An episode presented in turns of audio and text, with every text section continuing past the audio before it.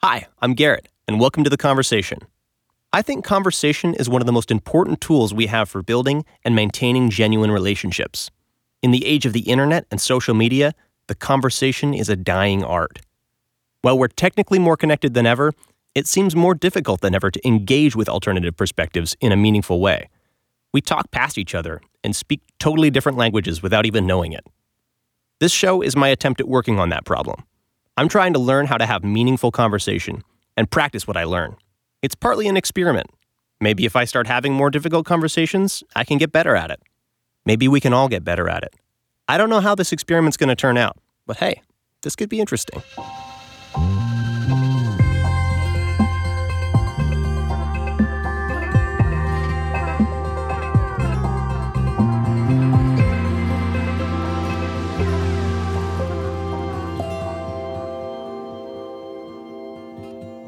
Okay, so Hmm.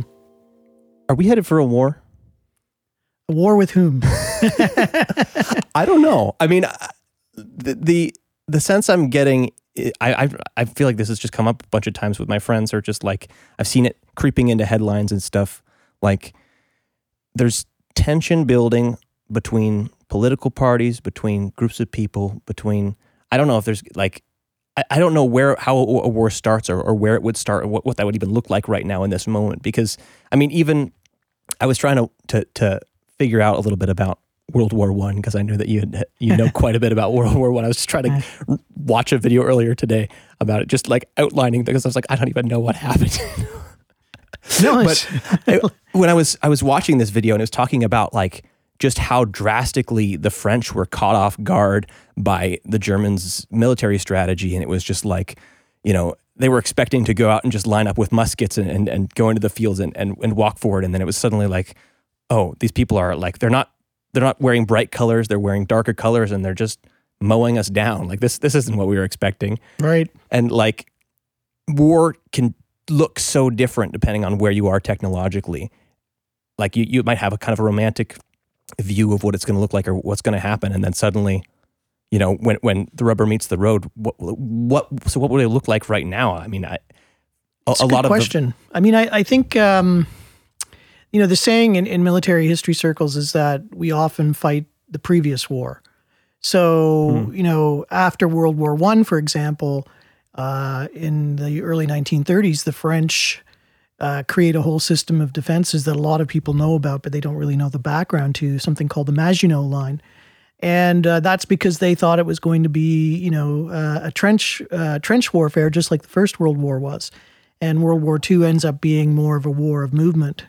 So, uh, so what would what is, is that a technical phrase a war of movement yeah, I mean, uh, m- most wars tend to be a little bit more movement than than the First World War was. I mean, uh, the uni- unique set of circumstances that kind of lead to the stalemate on the Western Front in World War One are they're just that they're unique, really, in, in in many respects. I mean, you have two equal and opposite forces i mean just that kind of lock. And, um, you know, nobody wanted it to be a war of attrition like that, uh, but it became one.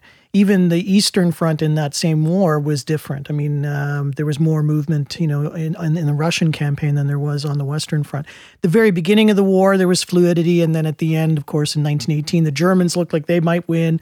They ran out of steam, and then the Allies kind of rolled them back. And in, in a strange twist, um, the war begins and ends in the same place. Actually, the, the the same town is the scene of the first and the last engagement of the First World War. That's Yeah, kinda poetic. four years for nothing, you know.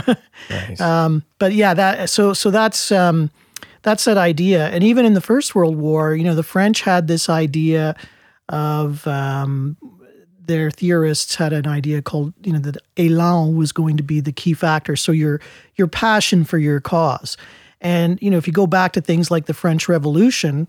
That proved to be true. Uh, the the revolutionary armies defeated armies they shouldn't have on paper, uh, but in for in the because First of, World War, because of their like passion for their partly ideals yeah they, they- you know they really felt that they were spreading uh, freedom to the rest of europe right i mean they had they had uh, created a republic and uh, the crowned heads of europe were, were deathly afraid of this and uh, so it kind of contributed to their the passion with which they fought right if you have an army that's not really into it um, that's that's going to be a problem Yeah. Oh, that's an interesting concept because I mean, like, I'm thinking about our current moment, and I, I think despite sort of a um, there's almost a pretense of like anti-religiousness in in a lot of like the way the way we're approaching politics. We're kind of pretending that we're all just following the science or whatever, but people are still following their values and following what they think is right and following what, what they want to do intuitively and axiomatically. And there, I don't know when I when I look at sort of the the narratives that are being driven by by both sides of you know the political spectrum right now. There's very much a sense of of morality or of like of like like like like a passion for like those guys are the evil ones and we actually need to take care of them and we need to rid this evil thing. Like I, I see conservative magazines talking about like Antifa and just kind of painting the entire left as like this this hate filled group that just wants to destroy civilization, wants to destroy the government, or, or not even destroy the government. They want to use the government to destroy everyone's freedom or something like that. And then I, I see similarly, I, I particularly like this news app. Um, I think it's called Ground News, but it kind of just collects a whole bunch of different news articles from different different political alliances, and um, it's just interesting seeing kind of the parallelism because I, I think on the same side I'm seeing like you know leftist uh, leftist papers or leftist news magazines kind of similarly doing that to the right and looking at and seeing like look at look, everybody's all right alt right yeah. everybody's you know kind of violently wanting to i mean even looking at a situation like what happened on the, the 6th of 6th of january i think right mm-hmm. where like you know there's a lot of people there with a lot of different intentions to do a lot of different things and and you know i, I see the right painting that as like well look, that's not us that's some some crazy bunch of people, and I see the left pointing and saying, "Look, the, look, the, look what the right did! Look, the the right's ready to violently attack and destroy us all." Yeah, and it's like, is is that? I don't know. Is that one of the, the prerequisites for a war? Is that is, is that yeah. how, how, do we don't how do we not get there anyways? Well, uh, yeah. Again, another excellent question. I, I think to go back to your original question about is there going to be a war, I think you're right. I mean, I think you've identified a key problem is that when we no longer see uh, other people as uh, fully orbed human beings, you know, with, with nuance, and you know, when we see when we speak in terms of monoliths, and we and we we characterize the other side as as the enemy or evil, I think then we're part of the way down the road to more easily engaging in warfare. Right? It's it's hard to kill someone when you think of them as like as yourself. Person, yeah. yeah, as a as a person, right? If you think of them as vermin or or as evildoers, um, you know that it's much easier to to do that. And it's interesting you say that. I mean, um, you know, reflecting now, it's with the benefit of hindsight, of course, but there were a lot of people who reflected after the First World War and said, you know, somewhere around, I think it was Virginia Woolf who said, somewhere around 1910, there was just something that happened where people became uh, much less accepting of other viewpoints, much less tolerant, more provocative. I mean, uh, yeah. Now, what? Ha- I mean, I don't think there's any special reason necessarily that 1910 was the you know the the date that she picked. Uh, but there was a Canadian uh, historian named Modris Eksteins who wrote a book that I always liked uh, called uh, Rites of Spring, and he talks about in 1913 there was a, a performance of a um, of Stravinsky's Rites of Spring. Oh, right. I've and uh, Diaghilev and his ballet people came to Paris, and they deliberately um, kind of um, uh, flouted all the traditions of ballet. And so they they did this performance with the Stravinsky music, which itself was provocative, and there was a riot. There was actually a riot. Right. so you know, for us today, it, it, well, no, not for us today. Maybe us ten years ago or five years ago, right. we'd say, you know, what's going on there? But it seems that everything today from wearing a mask to what kind of art you like to you right. know everything becomes a high stakes game that uh, you know you're all or nothing you're with us or you're against us so i think right. there is a parallel to be drawn yeah but so why, why, why are we getting there is it like i mean i guess part of my intuition is that like then being a christian and looking at things is like okay obviously the idea of right and wrong and and even you know ideas like heaven and hell. It's like there, there's deeply religious images that that help me to kind of orient myself and like it's it's right on you know it's right on my sleeve like i'm i i think that there's a good place that we can go and there's a bad place that we can go And I'm not saying that like I don't want to impose my opinion on you. I, I do want to impose my opinion on the world to some extent. I, I want to talk to people and listen to people, but I also want to go to a better place. And I, you know, to some extent, I have a little bit of a vision of where that might be. Right. But like, if if we kind of, you know, if we reject all types of religion, which I mean, that's kind of how I'm viewing religion is is something to to orient you towards what you, where you want to go and where where you want to go away from, Mhm. right? A, a sense of morality. If we, if we just kind of pretend we don't have one of those, a, another one sneaks up under the guise of, of of something else. It's just like religion is still here, but it's wearing a mask. You know? Yeah, no, I, I think uh, I understand what you're saying. Um, I tend to use the phrase fundamentalism. Um, that there there are fundamentalisms of all different stripes. Um, you know that there are some people who are atheists and are very strong atheists and are very convinced atheists and uh, very intolerant atheists. You know, and there's a kind of uh, rigidity of thought and, and this kind of binary, right? You're either good or evil. So in their case, the evil people would be people like yourself and myself who, uh, you know, consider themselves Christians because we've been duped by superstition and we we don't use our brains and that kind of thing. So I'm really interested in the people that um, that can maintain an integrity and, and hold to a set of beliefs, but are also able to work with other people to try Yeah. and build bridges across those divides. Um, so it's really interesting. I was just saying to my wife um, this morning, actually, um, I find that I'm drawn to someone that um, I studied a long time ago. I mean, my, my doctoral thesis was on pacifism between the world wars. And there was a French pacifist by the name of Marc Sangnier who was um, what they call a social Catholic. So he was a Catholic, but he he was pretty left leaning in in a, in a lot of ways. And he started a youth movement in the um, in the 1890s called Le Sillon, the the furrow it meant. And it was in response to a papal encyclical that was really progressive and trying to look at some of the social issues and why working class people were moving away from the church. In the end, his movement uh, was censured by Rome. They thought they were getting too uh, too radical. And uh, I remember um, in his autobiography, there's a, there's a, uh, a section where you know that news comes down from Rome that they they're going to have to put the movement under uh, ecclesiastical control. And he comes in and, and he says to all his uh, co-workers, he says, "Okay, everyone on your knees. We're going to pray." And and that to him, you know, in the end, he was a faithful Catholic, and so he he did what they wanted him to do. But what really strikes me about Sangnier is he would work with anyone. Uh, he worked with you know uh, Yeah. left wing politicians who were not believers, Right. and um, you know even though they didn't necessarily buy uh, his belief in a higher power, they realized that he was someone who was with them on certain social issues. Like for example, you know the conditions for bakers in, in in Paris were terrible. Right, these are the people that would be up at you know two three in the morning to make the bread so that someone getting up at six o'clock would have fresh bread right? And and Sangnier was one of the first people to to say look we need to do something about the working conditions of these people. They're not paid enough. The working conditions are terrible et cetera et cetera. He was for cooperatives all these kinds of things.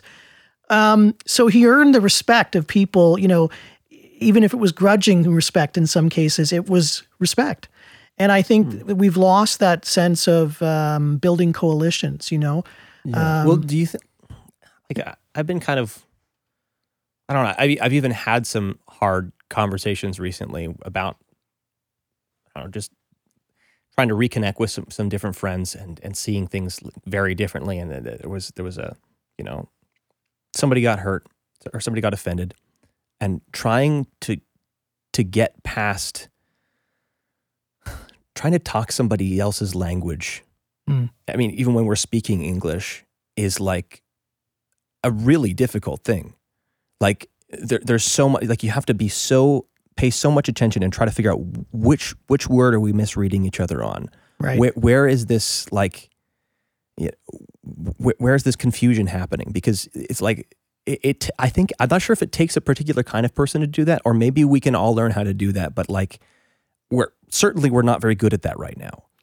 No, I agree. Um, and I mean, I I had a situation like that too. I have a a friend that uh, I've known since grade seven, um, and uh, you know he grew up in a Christian family, and uh, over time, um, uh, his faith, you know, faded away. It's just something that he didn't uh, see as as uh, as valid. And um, we're you know we're we're able to talk on a number of issues like kind of social or cultural things.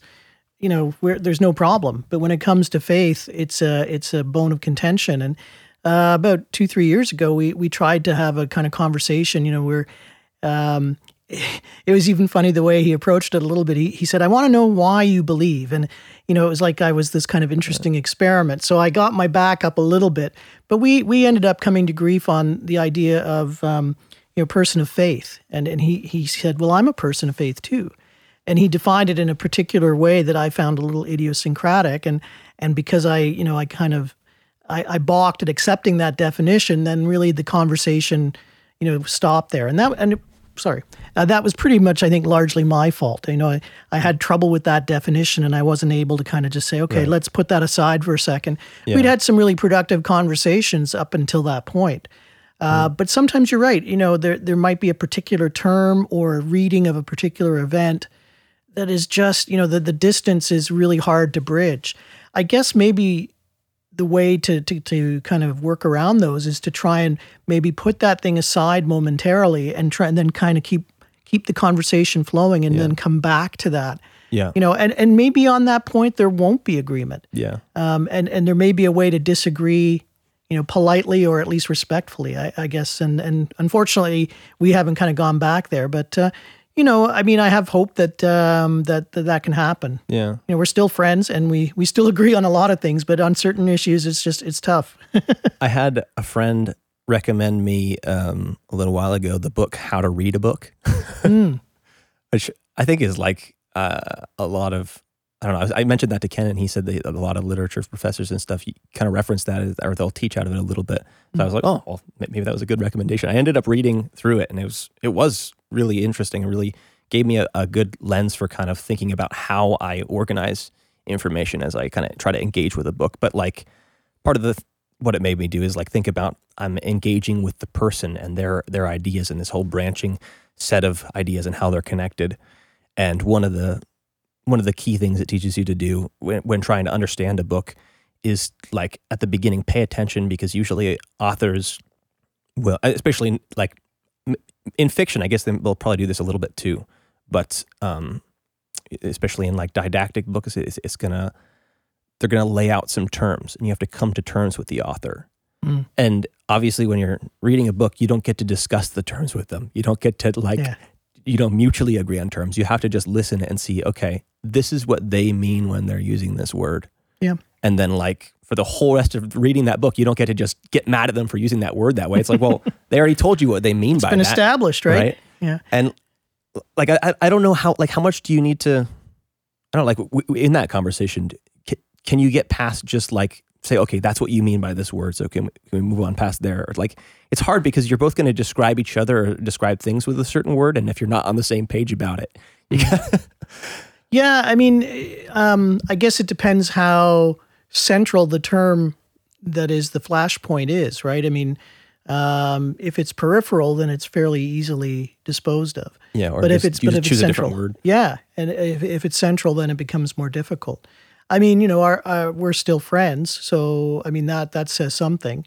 Um, but yeah, it, it is hard to have those conversations sometimes, and you know, um, also on both sides, right? I mean, if it's a really open and frank conversation, you know, I might be challenging your views, you might be challenging mine, and and in both cases, you know, you're posing questions that actually mm-hmm. cause the other person to to really examine their their assumptions, you know, and that can be uncomfortable. And I think um, one of the things we we you know talking about the world we live in today, I think people are not comfortable examining their own assumptions and and yeah. you know and and possibly saying, you know what, I'm a little weak on this point. point, and uh, I think it sounds like yeah. from the conversations that we've had, you know, previously that you're really open to that, and I think that that's a, I think that's a prerequisite to having really deep conversations and and actually, you know, going a little further is saying, right. hey, you know, I'm willing to under, uh, to accept the fact that I may be a bit weak in this yeah. point, or you know, whatever. like I think that's a like probably, I don't know, like I'm, I'm trying to figure it out because I, I I recognize to some extent I'm kind of a not ordinary when it comes to that, and it's not like due to you know some you know education or something that I happen to have, or like it's it's just like some people's personalities they have more of a threshold for like for disagreement. Like I like talking to people I disagree with, Right. but that's not like not everybody likes to do that. Is Yeah. is it is it just like does everybody just need to be more like me? I don't I don't think so. I I'm trying to figure out how much. Well, I mean, you said, you said like there's a problem with fundamentalism. I'm not sure if it actually like I, I think there's probably a lot of people out there that it's not you know it's not their not their temperament, not their personality type or whatever to be out in the in the trenches all the time thinking about about the trench warfare. I don't know, it's in my head. but like it's not everybody not everybody can take that much war in a com in a conversational it's like Right. pe- people like and I, I don't feel like I even should expect that of everybody but I have to I'm trying to figure out how to work through it anyways like I I, I think tribalism though it, it, it can lead to some bad things it's like it's it's almost necessary I I don't know I'm I'm trying to figure it out because like you, you need to have a community that you can it can exist in and you, and you don't have to constantly be reestablishing terms and Right. and wondering whether or not you're on the same side. You need to have a sense of comfort of like I'm aligned with these people and they know me and we're speaking the same language Right. and, and whatnot. Um, something you might want to look at. I mean, there, there, um, what you just said kind of uh, jogged my memory. There's um, there's a writer named Benjamin Barber, and he wrote an article. was it in the Atlantic or the New York or something like that? And then later expanded it into a book. I mean, it's not the most um, you know, it's not the deepest, most rigorous piece of, of academic work, but but the article is really interesting. I think he's on to something, and it's called um, "Jihad versus McWorld," and it compares this idea of of the tribalism that you've talked about uh, versus a kind of cosmopolitanism, and he talks about the pros and cons of both approaches. Right, um, as you just said, tribalism, you know, it gives a strong sense of belonging, right? But it does tend to lead to a kind of demonization uh, of the other, right? Right. And uh, McWorld, you know, uh, you kind of regress to the the mean, and you get like, you remember when you mixed all the paints as a kid in kindergarten, and you Right. got this, you're like, how did all these beautiful colors end up Become with this kind of yeah. grayish brownish? That's a great great analogy. yeah. So um, he talks about that, and and he he he you know he, he gives both the the uh, pluses and the minuses of these two approaches. And uh, I, I found that it was a, a reading that the students could could grasp fairly easily, and it led to some interesting conversations. Did, did he like did he come to any conclusion? Like it, it seems obvious like that yeah, you, you don't want to mix all the colors together, but you also don't want to like keep all the colors separate. You paint a picture that's just blue and it's not a picture. You paint a color, color that's just all the colors and it there's Yeah. there's no it becomes nothing again.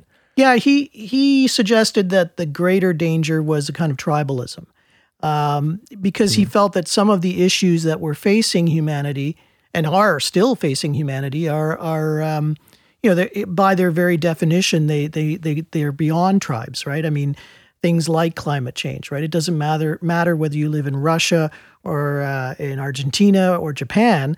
Uh, you know, this is a global issue um, you know the the idea of uh, people wanting peace. You know that's another thing that transcends. I mean, all of you know apparently humans want peace, but we seem to do a terrible job of of attaining it. Well, I mean that peace is like that's an easy kind of touch point to like say you know everybody wants world peace, but I mean I, I guess I, I think probably everybody just doesn't want bloody warfare. I, I think like I, I don't want peace even right now. I don't want peace between my brother and me. I want to I want to be able to to disagree and like and to push each other on things. hmm I, I don't actually want us to just be, you know, not having a sense like I, I think that's even sort of the part of the point of a conversation or the point of of interacting with people, the point of listening is that there's you, you want to find a point of contention and and and see if you can work past it, see if you can you can make some progress. Like progress is something that that's like that in, involves there being something that's not as good and something that's better. And and you have to. It's like if two people have two different opinions on on, on a subject, you know, they got to go to war on them. It, it's just that uh, obviously word war that's like a, a violent word, but I mean, It's okay. The, the, the, the war has given us all kinds of analogies. I mean, the First World War alone, you think of things like no man's land. right? You know, some, yeah. you're in an entrenched position. Uh, yeah, there, you know, the, the F word w- was popularized during the First World War. I didn't know that. That's yeah, there's all kinds of actually uh, um, uh, chatting. Look the word, that up, Evan. the, the word chat is another one. Uh, Really? The uh, the uh, the East Indian soldiers, the colonial uh, soldiers, they would see the the uh, the Brits, you know, t- having a cup of tea together, and and they were delousing each other. And the word for louse in in Hindi is is chat. way.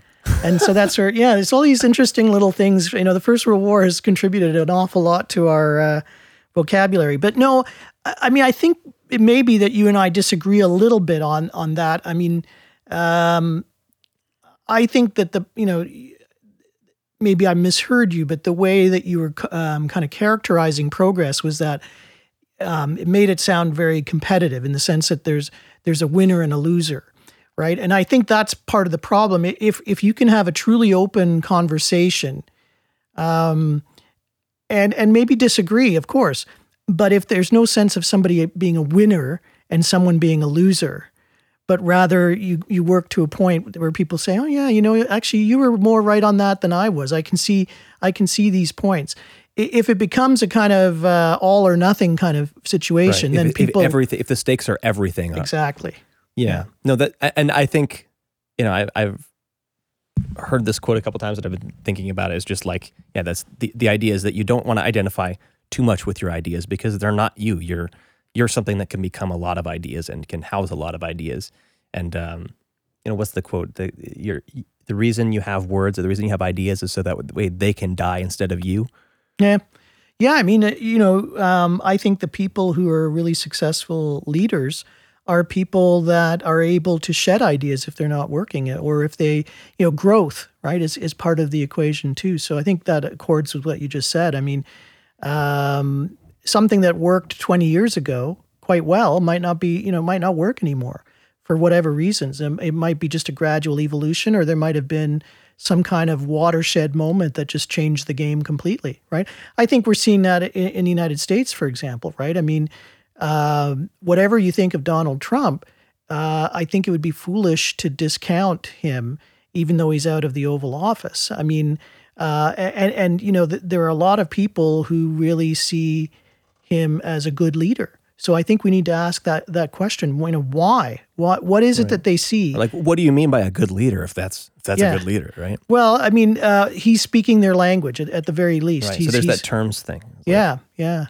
So, um, you know, sometimes we dismiss a phenomenon because we don't like the most um, visible head of that movement, or you know, we don't agree Right. with them, or we we think you know they think that there's something wrong with that person. But if if they have a lot of popular support, we need to kind of come to terms with that and say, okay, why is this the case? There- There are reasons why this is resonating with people. yeah. Uh, I, I think of, you know, um, it's a good example, I think, of, of somebody.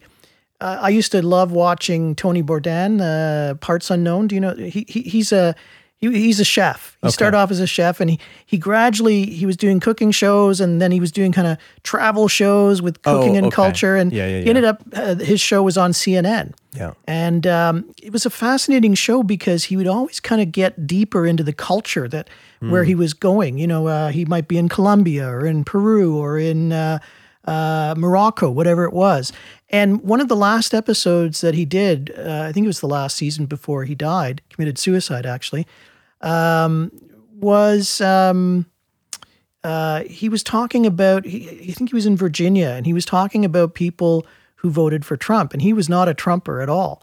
And he, he his take on the whole thing was really interesting. He he he refused to kind of make them uh, out to be what liberals probably wanted him, them to to be. You know what I mean? He he didn't kind of play the caricature. He said these are people who have been ignored for a long time by leaders in you know on both sides. Yeah. And uh, you know, Trump seemed to be speaking their language and, and dealing with their issues, and that's why they flocked to him. Yeah. So I, I think that's a more constructive way to say, you know, why are these people feeling Right. so Why alienated? feeling the way that you are? And I, I think there's good reason. I mean, I think globalization Yeah. has been good for certain people and terrible for a lot of other people. Way more people ha- have suffered under globalization.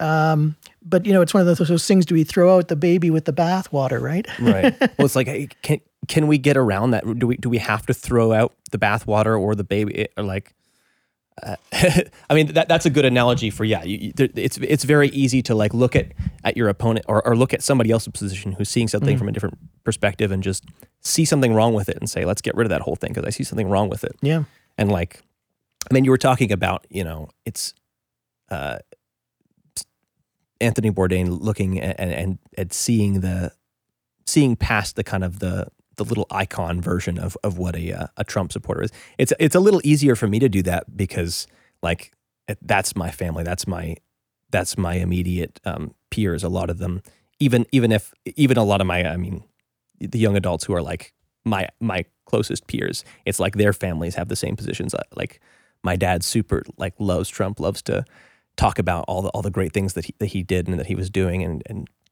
and like I mean I can I can tap into that easier. But then it's like the exercise for me is then you know I'm surrounded all the time by people who within their kind of their framework of, of progress versus you know heading towards something bad or, or their their framework of heaven and hell is like the the evil guys are the liberals and it's like I, I have to spend more time working on getting into you know why why don't I see the value in that in that liberal position I, I guess this this is something that I can imagine you would probably you've had to wrestle with and you're probably pretty good at because you you you're working in a university which largely I get the impression that there's not a lot of conservatives there's not a lot of or a lot of religious people in in university campuses especially professors.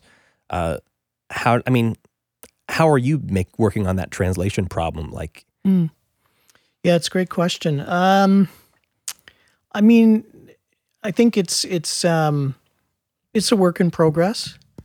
Um, I think, uh, particularly during the last four years, I think it was easier for people on the progressive side to to to make large leaps and uh, to characterize you know people in certain ways, right? And and so because uh, Donald Trump was relying on uh, evangelical Christians in the United States um, it was easy for a lot of my colleagues to be angry, you know, at, at, these people and to assume that anyone that was an evangelical necessarily was a supporter of, of Trump. Mm. Um, so one of the things I value about you know Ken, for example, uh, was that we were able to have some conversations, and you know he's in no doubt as to where I stand on these things. You know um, that you can be an evangelical and still believe that intellect is important, and that um, or you know have progressive views on certain issues, right? Um, but I found I have found the last few years difficult. I, I felt sometimes, uh, you know, tribalism. We talked about tribalism and having a home, and I I I, I wasn't sure where my tribe was. You know, um, I'd be at work and feel that I didn't fit there because uh, I wasn't progressive enough, and you know, at church I would feel that I wasn't conservative enough. You know right. that. Um, even in Brantford, you know, there are a lot of Christians that I think yeah. uh, secretly or not so secretly were supportive of, of what Trump was doing. So uh, I think you have to, you know, to, to keep your sanity. I think you do kind of have to find people who share some of your your views, and that helps, you know. So I have found places where there are people that speak a similar language, and um, and that that just gives me a, you know, um, a haven that I can go to, a place where I can, you know, see and, yeah. and, and read and hear things that uh, that give me comfort. Uh, I don't want to be always in that right. place because then we end up in that. We I think we talked about this when we first met. Is uh, you don't want to end up in an echo chamber, and that's one of the things yeah. that I think is really yeah. dangerous that's happening today. Right? I, I mean, I want to be talking to people that have different views, but I think it's it's kind of like the issue in, in, in Christianity of solitude and fellowship. Right? You need both you right, need sure. to have Christian fellowship. You need to be with other believers, you know, as iron sharpens iron, all that stuff. Sure. Yeah, but you also need solitude. You know, you need to have time where you can just uh, meditate, where you can just be mm-hmm. quiet. Mm-hmm. And so, yeah, I kind of feel that way uh, on this issue that, you know, I need to have time with people who are like minded, but I also need to make sure that I'm not neglecting being out there in the world and, and taking positions that sometimes, you know, may not be um, the majority position right? I, I have to do what's right for me rather than, you know, doing this all the time, which seems to be what some politicians do all the time, right? They're always kind of, you know, they sort they, of the populist position. Yeah, they yeah. take a poll before they do anything, right? In the morning, should I have tea or coffee? Well, what do, what, do the what do the polls say? You know? Yeah. Um, and I think that's another thing that frustrates people, right? I mean, they they just say, well, uh, that's one thing about Trump. I mean, you can't argue that he uh, lacked conviction, right? Margaret Thatcher back in the 80s, same. I mean, yeah. I was not a Margaret Thatcher fan, but you cannot accuse her well, of being mealy mouthed or. it's kind of a weird dynamic, too, because so, like, I think part of the reason, you know, that he probably rose to so much acclaim and, and, and like, you know, he really, people started getting behind him was that, yeah, that you said, like, he, he really, he had an opinion and he wasn't going to let anybody tell him to shut up. Yeah.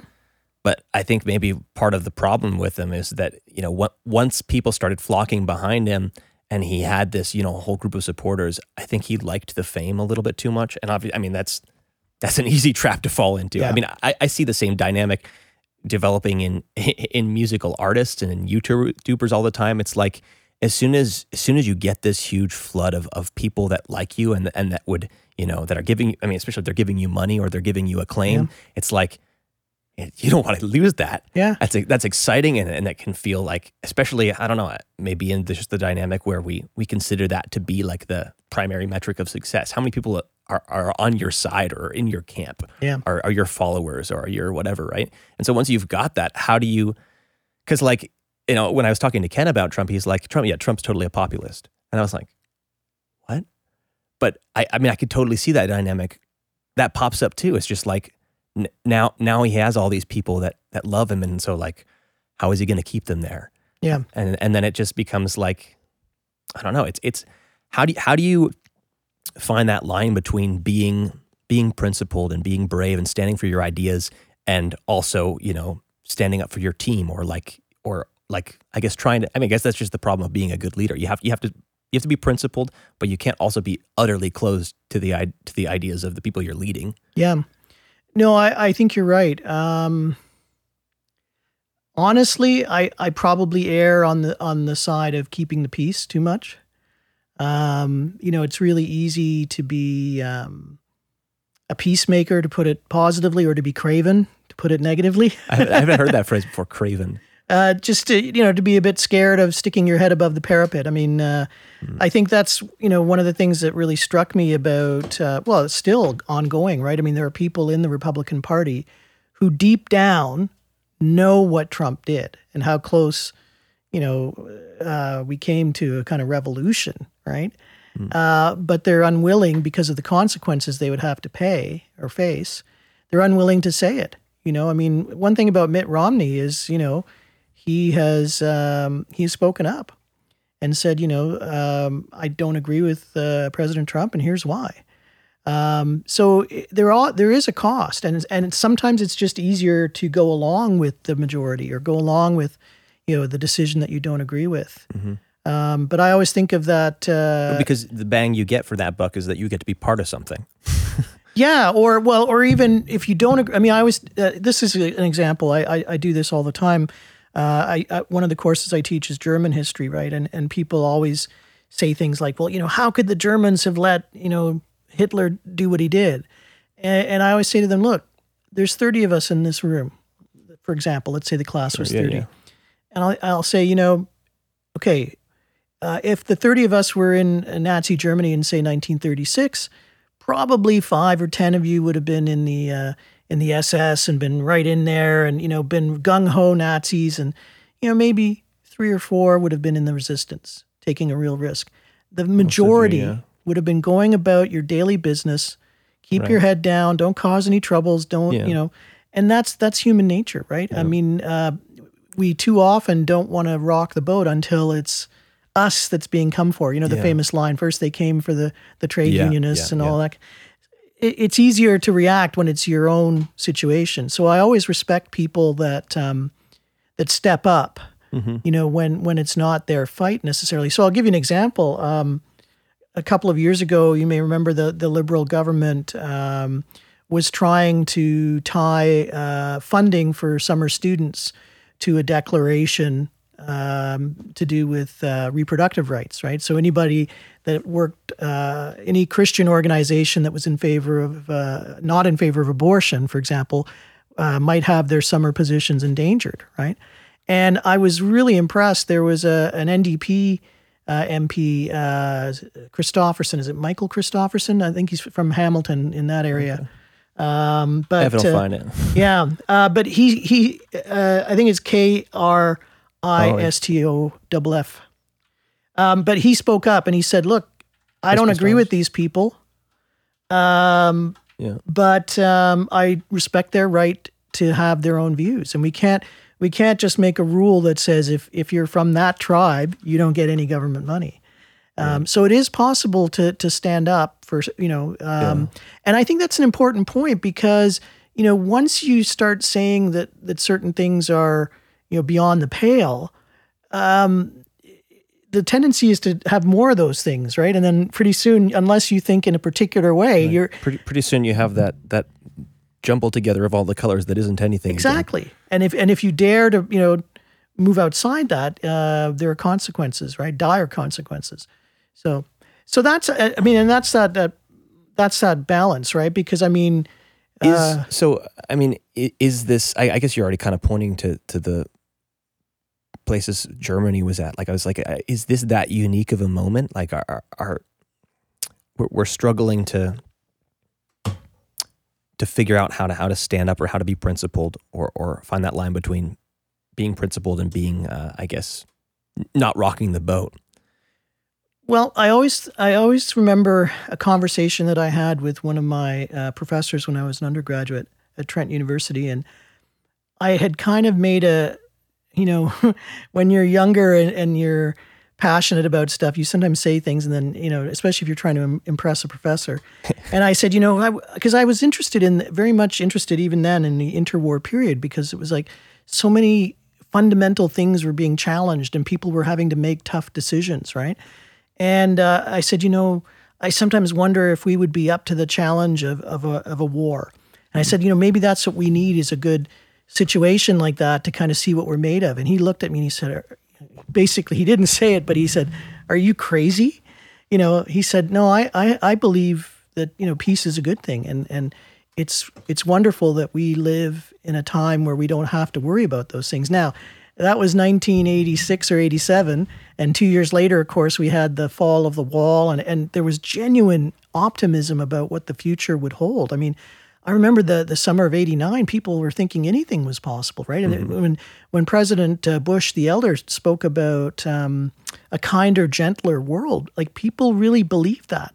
There weren't many cynics around at that point. Well, look what's happened, right? Right. But but I think now that we're in a situation when we're in an age where, like you say, you know, war is a possibility. I mean, you've got you know, uh, Russia is strong and and flexing its muscles. China is incredibly strong and, and being very belligerent. Yeah. Um, you know, populism is is on the rise around the world. But you know, you have to remember what war is Yeah. and, and war is broken bodies it's smashed skulls Yeah. it's it's it's raped women it's you know th- th- there's a fascination with war right i teach a lot of courses on war and society and I, I get disturbed because i think there's some students who who want to take that course because they're interested in big guns and weapons and tanks and it's like yeah well what does that tank do when it runs over somebody right i, I always think of those things you know and, and so war is something to be avoided unless it's absolutely necessary but and how how do you avoid it? Like, is I mean, you, you said that you're you, you tend to err on the side of um of trying to prevent there there being too much conflict, right? But like, if I, I guess the the fear I have is if if we don't work through conflict on a lower level, eventually it's going to just explode right out the top. Right, like if, if we can't, like I mean, even that expression "iron sharpening iron." I know that's a that's like a Christian expression, but it's like there's iron sharpening iron doesn't happen by you know gently be making letting the iron iron be real friendly with each other and just being it's like that, Yeah. that that's a uh, that's a almost a violent action it's like Sure. in in order to to work through conflict or work through ideas that there ha- we have to kind of be willing to have some level of violence it's like it's just maybe that violence can be you know maybe we can do it in good faith you know like w- just a minute ago you said maybe I disagree with you on that, and like you started to just to, to lay out. And it's like if, if we can, I don't know. It's like you don't you don't have to attack a person's entire being in order to to attack the idea. Yeah. I'll give you an example. Um, the the um there was you know the the new atheism a few years ago and and uh, people like Dawkins and Sam Harris you know were were selling a lot of books uh, and uh, Dawkins had uh, an exchange with the um, Oxford theologian uh, Alister McGrath and it was fascinating to hear the two of them talk uh, I found, and maybe this is my own bias. I mean, I have to go back and listen to the tapes, but uh, I found Dawkins to be really belligerent and a little bit off-putting at times in the way that he, you know, his part of the conversation.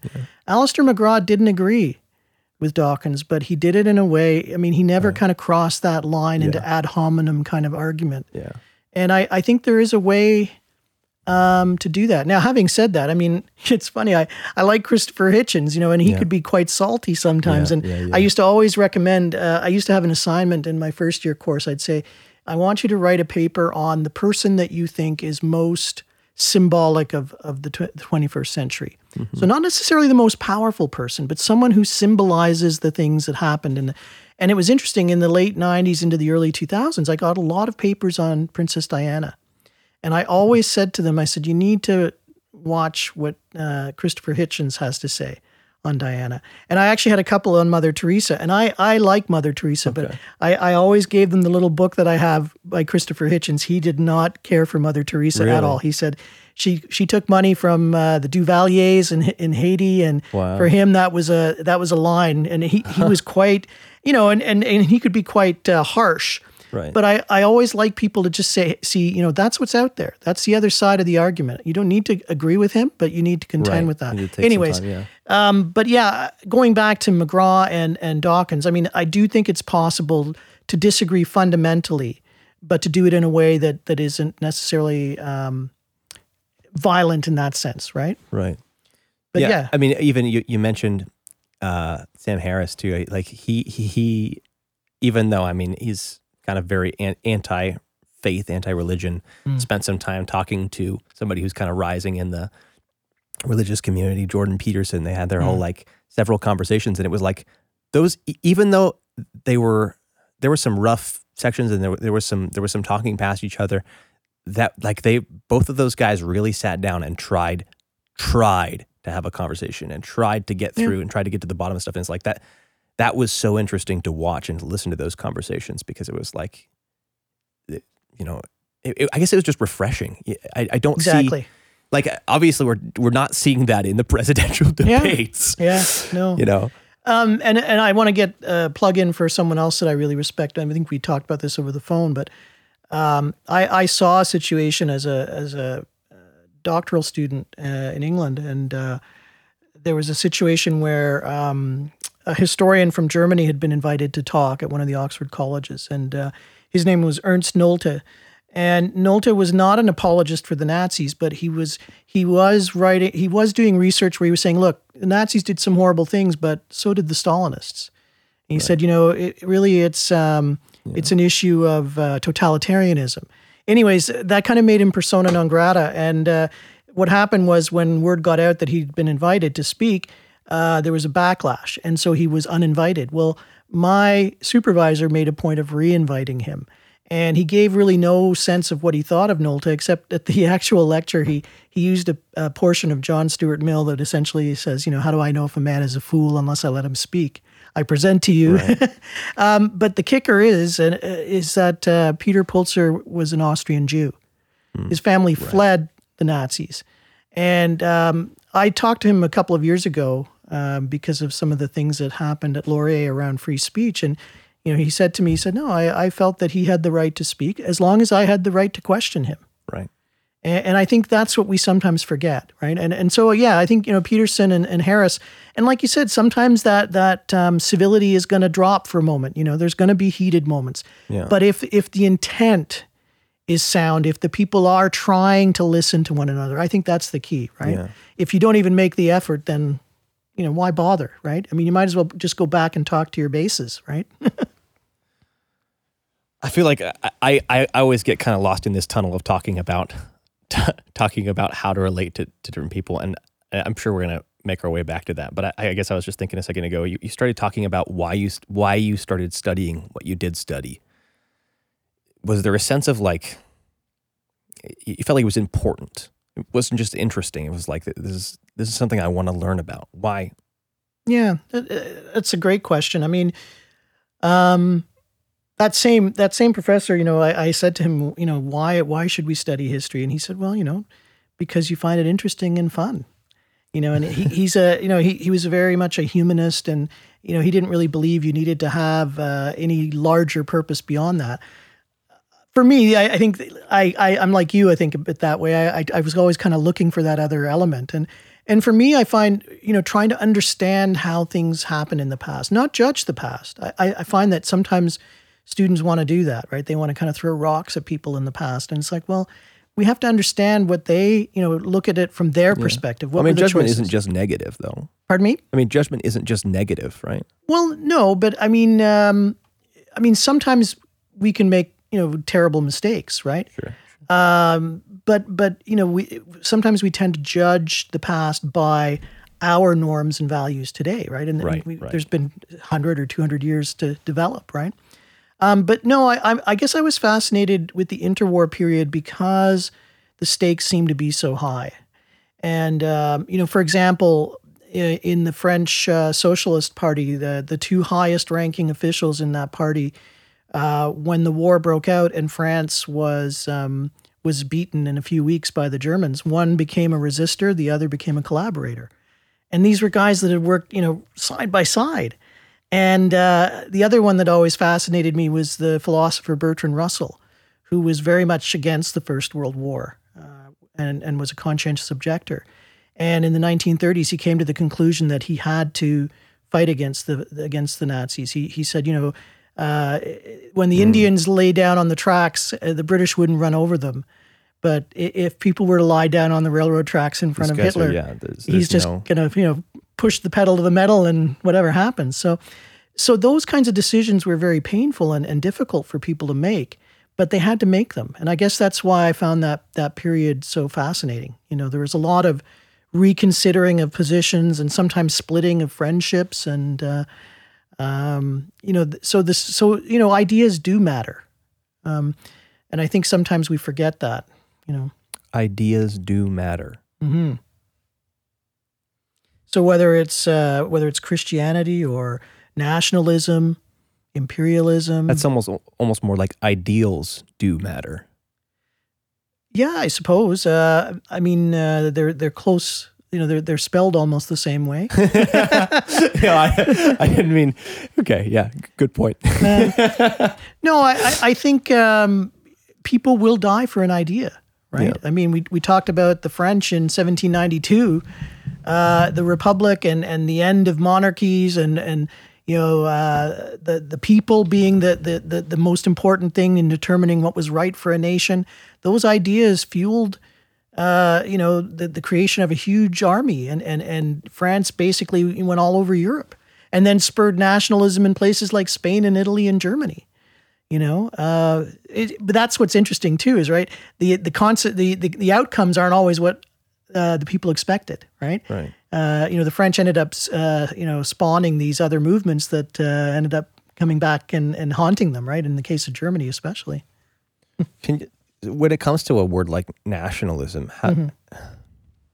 like obviously that, that that's that's a key ingredient for for in, in, in building a war narrative of okay, those guys are evil. We we need to right. You know, we need to prevent the evil from coming in, or we need to prevent it from spreading. Right, and and we're the good guys, and they're the bad guys. Yeah, but I mean, it's such a similar concept to like patriotism, and is there? I mean, it, is patriotism just nationalism masquerading as a virtue, or is is there something that, that can be valuable about patriotism patriotism too? Um, hmm. I I think um, not to dodge the question, but I, I was thinking about this earlier in some of the things you were saying. I, I think that what needs to always be uh, kept in mind, right, is humility.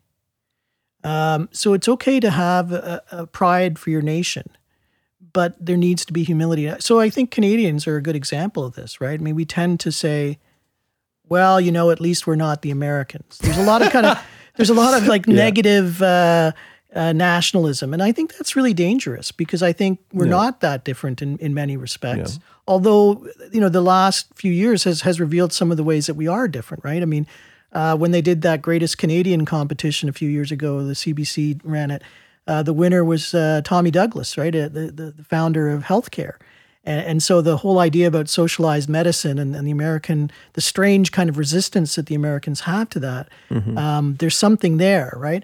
But I mean, um, we can become smug and, and, you know, we have our own issues, right? I mean, if you substitute instead of African American, substitute uh, First Nations in every struggling sentence. with some you- of the yeah, same, you yeah, realize, oh my goodness, it's the same thing, right? Overrepresentation in prisons, alcoholism, uh, you know, inequity in terms of uh, financial, you know, economic power, all of that stuff, right? Yeah. Um, so there's always something that we can we can work on, you know. And and uh, the other thing that popped into my head, I can't remember what it was you were saying, but um, I think it was like in movements, you know, and how we we have this propensity to to to want things for ourselves. I mean, the Bible's full of these examples, right? I mean, even with Jesus, right?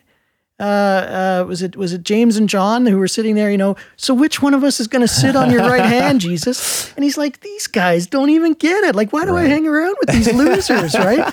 You know, uh, but I mean, that's that's it, right? I mean, you go to church and there's people that, you know, they're on the board, or you know, and I say that as a board member at my own church, Right. but um, it's so easy for us to get puffed up, right? And uh, I think that humility um, is such a, a great See, thing. I, I, humility has been a really a, a, a touch point for me a lot, often just kind of processing like what what, what are we missing in, in these conflicts? How, how do we work through conflicts? Yeah, it's Hmm. it's humility, but I think like well, I, I want to hear what your definition of humility is because I think a lot of people have a slight like I mean, some people think being humble is just being humiliated or something like that. like it, could be, it could be a silly idea, but Oh, I, I, I think, uh, well, a, a classic example would be someone like uh, Mahatma Gandhi, right? I mean, you know, he was brave. I mean, he took on the world's most powerful empire at the time.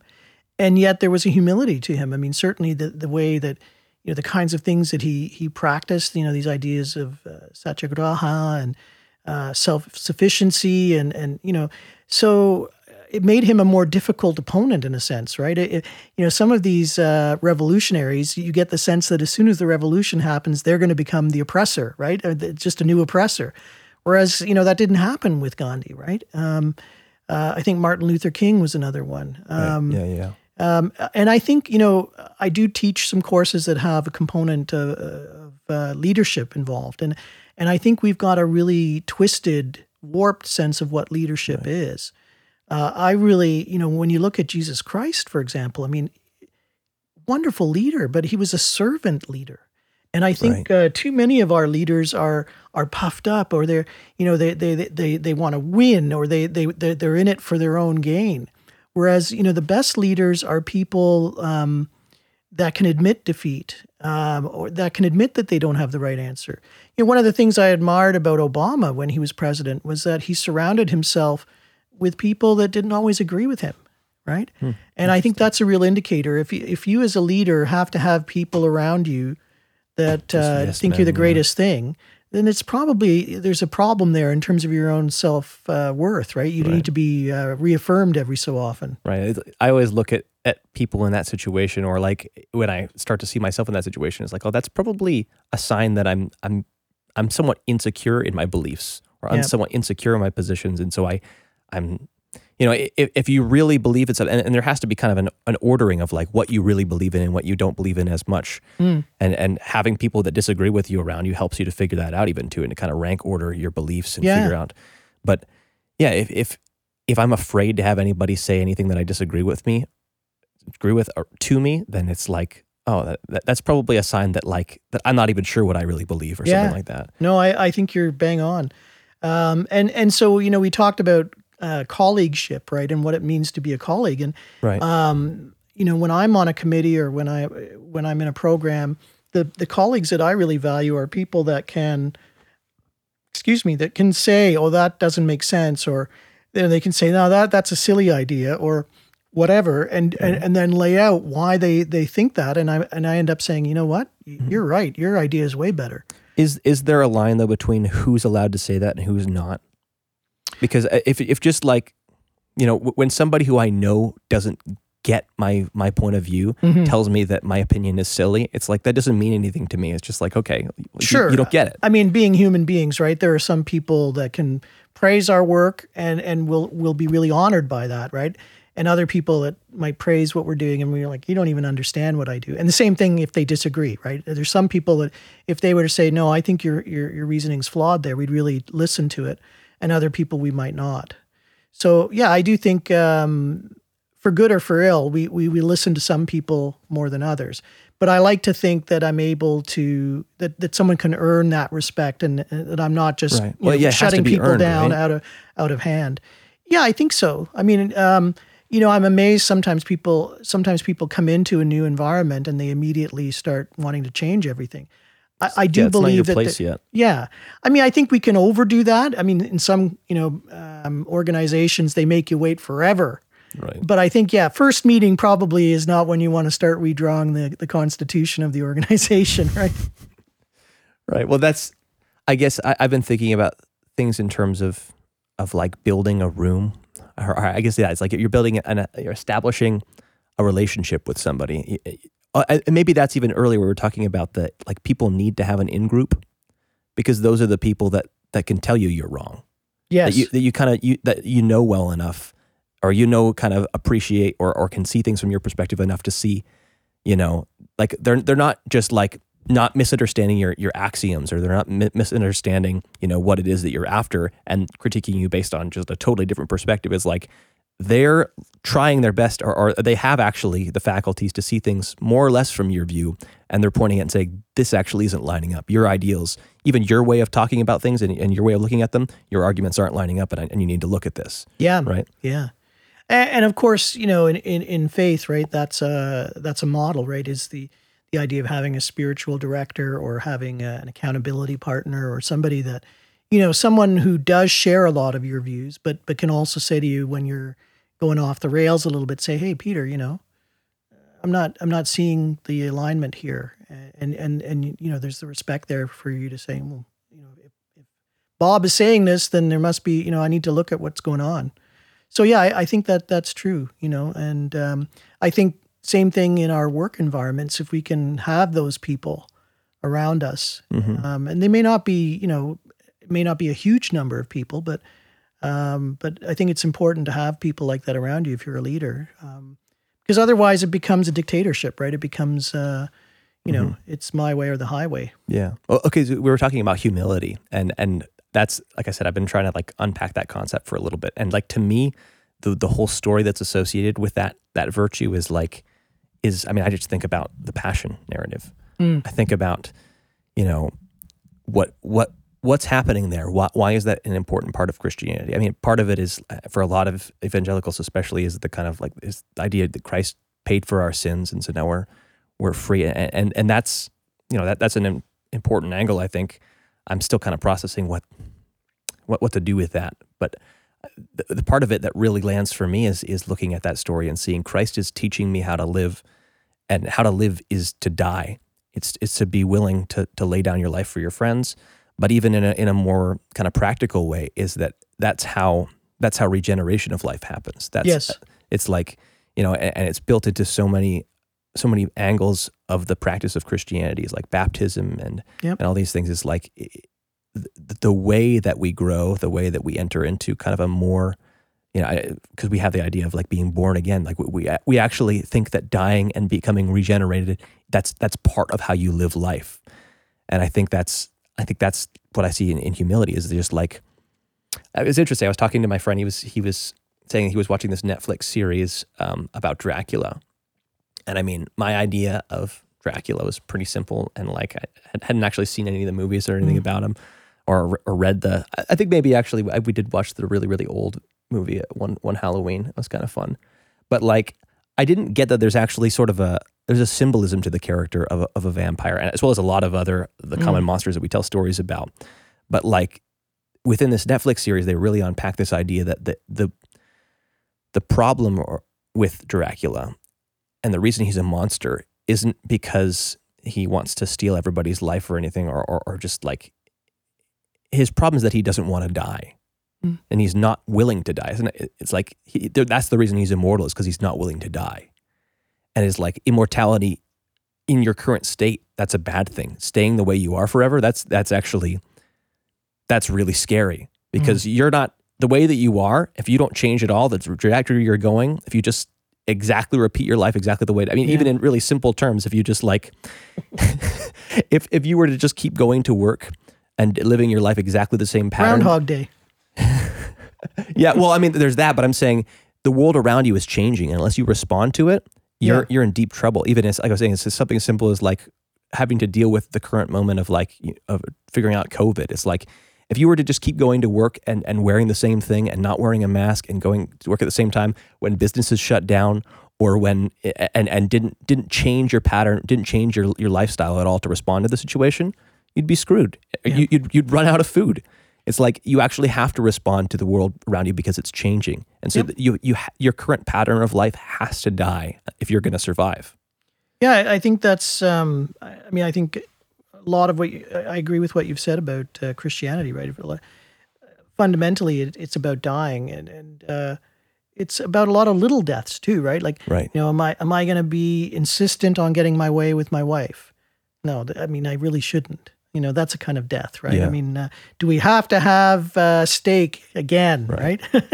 um, but um, yeah, I, I, uh, the analogy that I really like is, you know, if you think of what farmers do, right? I mean, um, the the plant has to die uh, in order to for for new life to to to spring Because up, the right? seed, yeah, the seed dies. It's Exactly. even the imagery there of it being buried, yeah, too, is great. Yeah.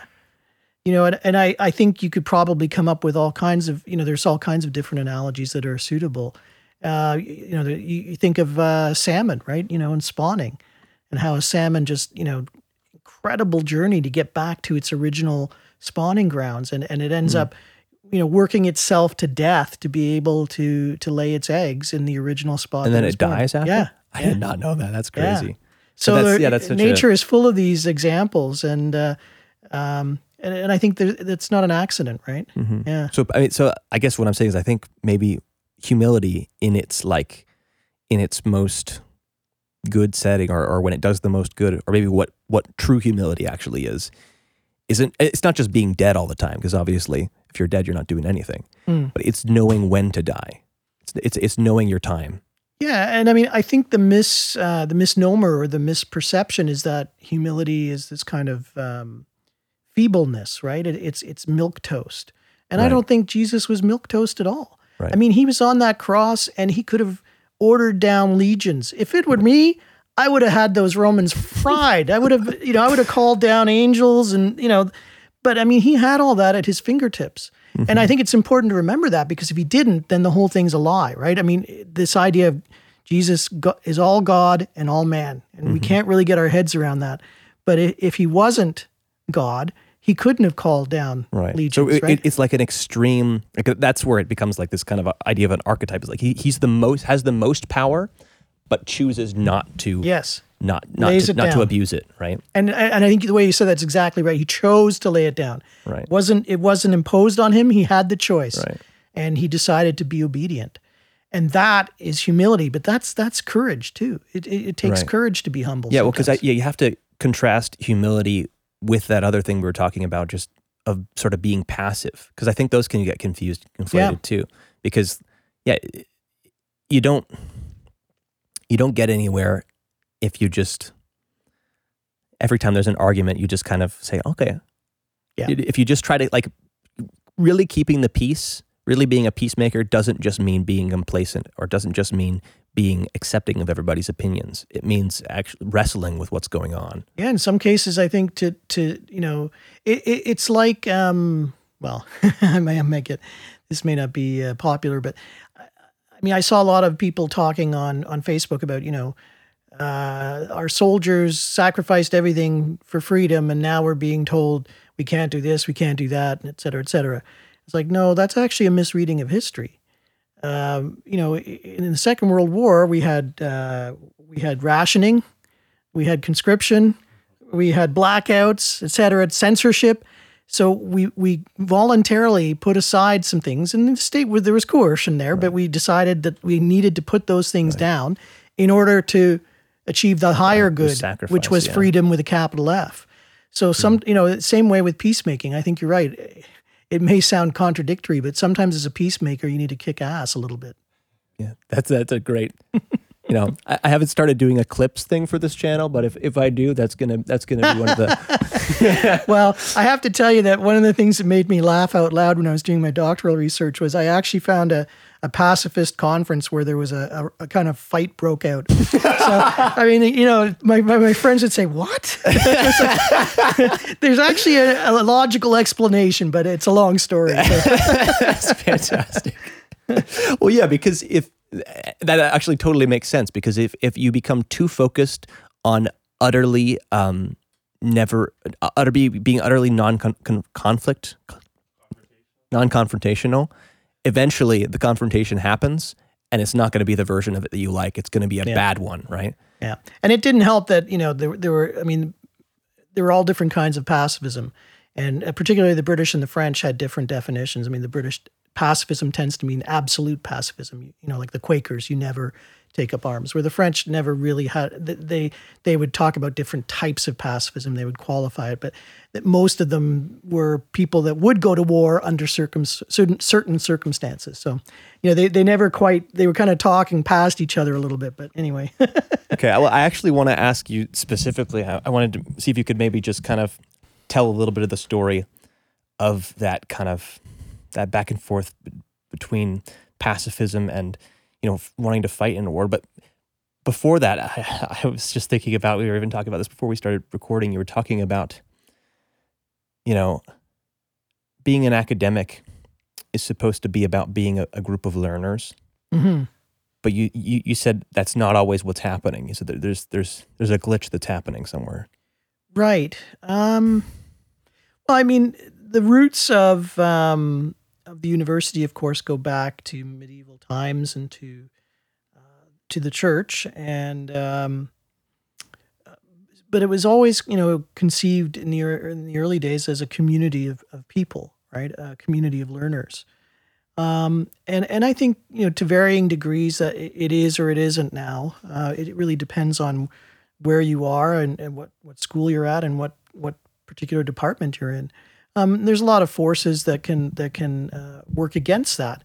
Um, the kind of thing we were talking about. I mean, tribalism is one, right? Uh, rigidity, rigidity of thinking, um, uh, competition in some cases. I mean, it depends on on where you are, but sometimes you know, uh, research money is limited, the dollars are limited, and and so in some some senses you're competitors for you know an ever dwindling kind of uh, budget.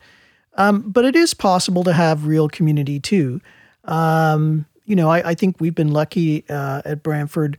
Um, one of the things that's been interesting is that I, I do think there is a sense of um, sense that that our research, our work needs to be tied into the community. Um, and I think that comes from when we first opened. You know, we were so small, and uh, the city was so enthusiastic and and so supportive.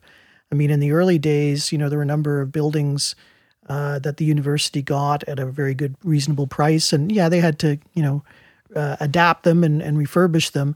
Uh, and so that became a, a really good symbiotic kind of relationship where um, the university was help helping to uh, revivify and resuscitate the downtown.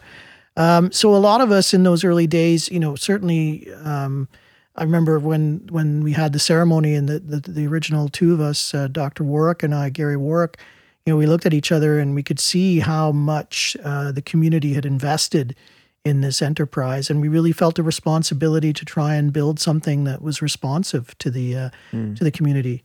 So I think that's carried on. I mean, a lot of my colleagues are are really committed to that. They do um, work in the community, whether it's you know. Um, I'm trying to think. Uh, there's all all kinds of great examples. I mean, uh, the uni- uh, the university has um, user design, user uh, experience design program uh, that has a lot of uh, links to various organizations, both corporate and and uh, nonprofit. Um, the criminology program is really tied into a lot of different organizations as well.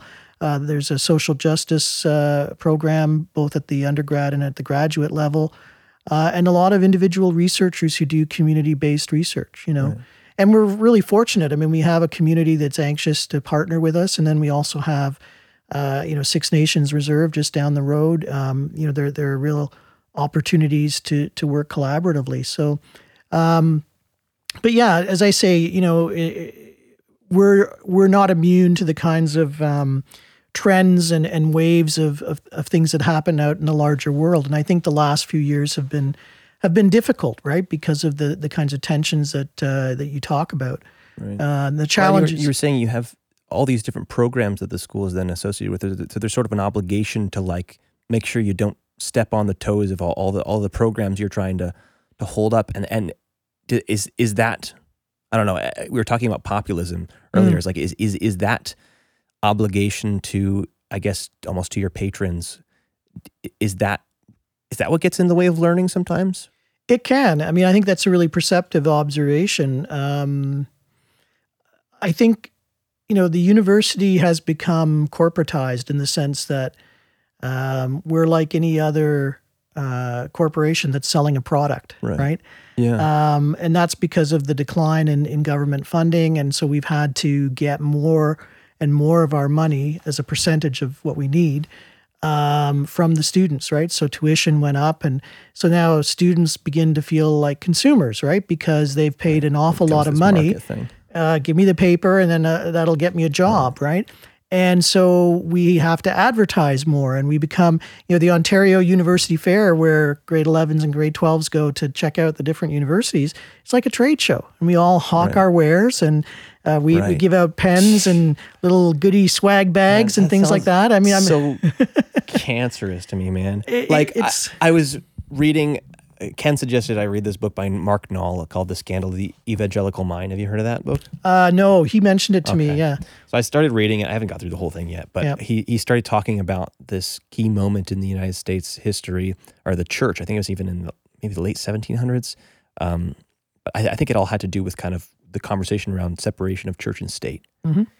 And when once the institutions of the church that were, I guess, connected to the government, I don't totally understand the dynamic that was there, but basically, I guess once once once they severed those ties and they said basically churches you got to fend for yourself the same thing hap suddenly became a free market of advertising and figuring and trying to like get people to support your church because you know Mm. you're, you're out there and you're like you, you got to pay the rent or you got to pay you got to pay Yeah. whatever bills you got to pay Yeah. and suddenly it's it's like people might just go to another church if they like it better so you've n- now you're incentivized to preach not just the the most truthful like your your your incentive conditions aren't just like look for truth or try to learn or try to teach or Right. just try to seek God Preach what's popular. right? Yeah, it becomes this po- the same kind of populism thing, or so Yeah. you're just trying to like that. Well, it becomes. I think um, my dad recommended a long time ago this um, the book by Robert Kiyosaki. I think that's the guy's name, right? Robert Kiyosaki, the Rich Dad Poor Dad, and he he makes this key point that like when it comes to books that sell, always the the people who wrote them they're they're not called the best authors. They're called the best selling authors Mm. because the key thing is that on- once you've entered into a market of, of trying to sell ideas, it's it's not about the best ideas. It's about the people who know how to sell their ideas the best. Yeah, it's um, it's a complicated uh, thing, isn't it? I mean, um, I I'm a coordinator of a program now, the Humanities uh, with Leadership Foundations uh, program, and even that name, uh, you know, is is a reflection of the tensions between different uh, programs and you know, whatever we think of the idea, there are always sensitivities. If a program starts teaching in a certain area and another program comes along and is kind of, you know, right adjacent, there's that nervousness, right? Uh, you know, we've been doing this. Um, so, in one sense, I don't believe that any one program owns things like human rights or nationalism or identity. Um, but I also understand that that that nervousness in an age when we all have to kind of justify our existence, right? And and you know, uh, your brother's at Laurier, and he probably has seen this. I mean, there are so many programs now, and they all have different names, and they're usually long names because we're trying to work in certain buzzwords. Right. Um, and and it's like we've kind of cannibalized ourselves to some extent and created repackaged things in different you know different packages and say hey how about this one this shiny one over here right. you know um, so there is a bit of that going on um, but at the same time it's interesting i mean being a coordinator uh, i've embraced doing some of the um, the talking to to prospective students and i just mm. try and i try and talk about the things that are important to me yeah. Uh, that I think are important to the program. And um, I don't mind, you know, I, I actually like doing that, and uh, we'll see because it's a new it's a new program. Uh, we have five majors right now, and that we had two, and then suddenly we're up to five, and uh, so I'm you know I'm meeting with quite a few students over the next couple of weeks, uh, prospective students, and hopefully we can we can build up the numbers. And I I, I don't have this kind of plan for world domination or anything, uh, but I but I would like to get you know just a, a kind of um, a critical mass. I think is the important thing. Um, you know, actually, this year the first year course in HMLD is um, we have fourteen and that's so much nicer like you know when you have a really small group it gets a little uncomfortable because you know everybody has to be contributing. And if someone's having an off day you know right. they feel like i can't you know i can't hide or something. So when you have you know a dozen or 15 that's a good number because um, it just makes a, a you know there's not the pressure to be always performing right? So so numbers are important in that sense. But unfortunately yeah there has been a a sense in which um, you know bums and seats is is important, and uh, um, that that's unfortunate. You know, um, but uh, so anyways, that's a, I guess a long-winded way of saying that. Um, you know, there are so many things that that can work against community, right? I mean, whether it's ego or you know clashes that maybe there's a, a, legitimate disagreement on something that's important, right? Mm-hmm. And, and, people, you know, sometimes a department can be really close mm-hmm. for a number of years, and then then there's a fracture, right? And but I think you know, having said all of that, I, I do think that there is what I value about um, Laurier Brantford is that there are, there is a core of people who really do take the idea of um, the university and community working collaboratively. They take that seriously, and I think I'm lucky to be in a place that that, that where that's the case. I mean, I know that in in a number of universities, you know, there's an uneasy relationship between the university and and the home uh, hometown, and, and, that's unfortunate. You know, it can actually lead to tension sometimes. Um, uh, you know, Oxford was was well known for that. It's a very working class town, and and yet it has this university that's very uh, you know upper crust. And so sometimes there are there are, you know in the past there have been uh, examples of of violence and stuff. Well, let's let let's skip over. Let's transition over to to, to that other thing. I I, I want to see if to to all the potential. You know, I, I'm not, I'm not sure if, if there's a technical definition of an academic, but to the, to the people who are aspiring to try to learn something, mm-hmm. what is it that you what is it that you want young people to know right now who are trying trying to to learn how to learn? Um. I, I think for me, what I've learned over the years is that is that process is probably more important than uh, the nuggets of information. So it's about you know um, how do you um, how do you find the information that you're looking for? What what questions do you ask? Right, I think questions are really important. What are the you know sometimes people get uh, off on a they go off on a tangent because they're asking you know questions that maybe don't lead anywhere, or, or you know, some would say the wrong question. Mm-hmm. Um, but a, a, kind of uh, a curiosity about the world, I think, is is fundamental, and um, you know, a bit of a doggedness. You know, I, I can think of a couple of students. I remember one in particular who, you know, if I were on death row and I had to entrust my future to this to one person to find, you know, the evidence that I needed uh, this would be the guy that I would pick. You know, he he just right. he had a, a relentlessness about him when he was researching. So curiosity, you know, relentlessness, and then I I do think that that um, that other thing that kind of ties into to uh, to humility, but a kind of expansiveness, an openness. You know, not to dismiss other people out of hand, but uh, an openness to to various uh, ways of thinking. I think all of those things to me are part of being an academic. Um, you know, I don't think you have to look a certain way. Uh, I've had colleagues who uh, could be passed on the street and, and, no one would guess that they were an academic. And I think they took that as a, a badge of honor. Uh, there, were, there was a guy um, at St. John's College when I was at Oxford who was regularly rounded up as a, as a vagrant. He was actually a philosophy don at St. John's College. It would be a philosopher. yeah, it would be, exactly. um, you know, so, uh, and I've always been drawn to people who, uh, again, when you first meet them, you don't necessarily go, "Oh, that's an academic." Mm-hmm. Um, I, I, like that. You know, I mm-hmm. think sometimes there's a bit of performance that goes on. People think that they have to act and be a certain way and use certain uh, language, and you know, it's a way of distancing yourself from other people sometimes. Um, so yeah, I mean, I, I think it's about um, you know the questions you ask, which uh, I think maybe that that appeals to you because I mean you're you're a question asker, right? And um, yeah, to me that's what an academic is: is someone who says, you know, why, why is it that way? Like I'm always playing those games with with language, right? Just the other day we said something. Somebody said, yeah, we used to put it in the kitty, right? And I said, where does that expression come from? Why, right. why and why is it we put it in the kitty? Why not in the puppy? Yeah. I mean, I'm sure there's a reason, right? I mean, you know, just silly things like that. But yeah. I mean, you know, um, you know, why do we do things the way we, that we do, right? Why mm-hmm. why do we use certain terminology? There's always uh, yeah. these things are interesting. Well, I guess I was wondering how much of your ethic, I don't know, either about about learning or about being, mm. did you did you find did you pull out of your your studies? Like, I mean, you studied a, a moment of of pretty pretty serious tension, and and I mean that's a pretty hard conversation to have. When's the time to pick up a gun?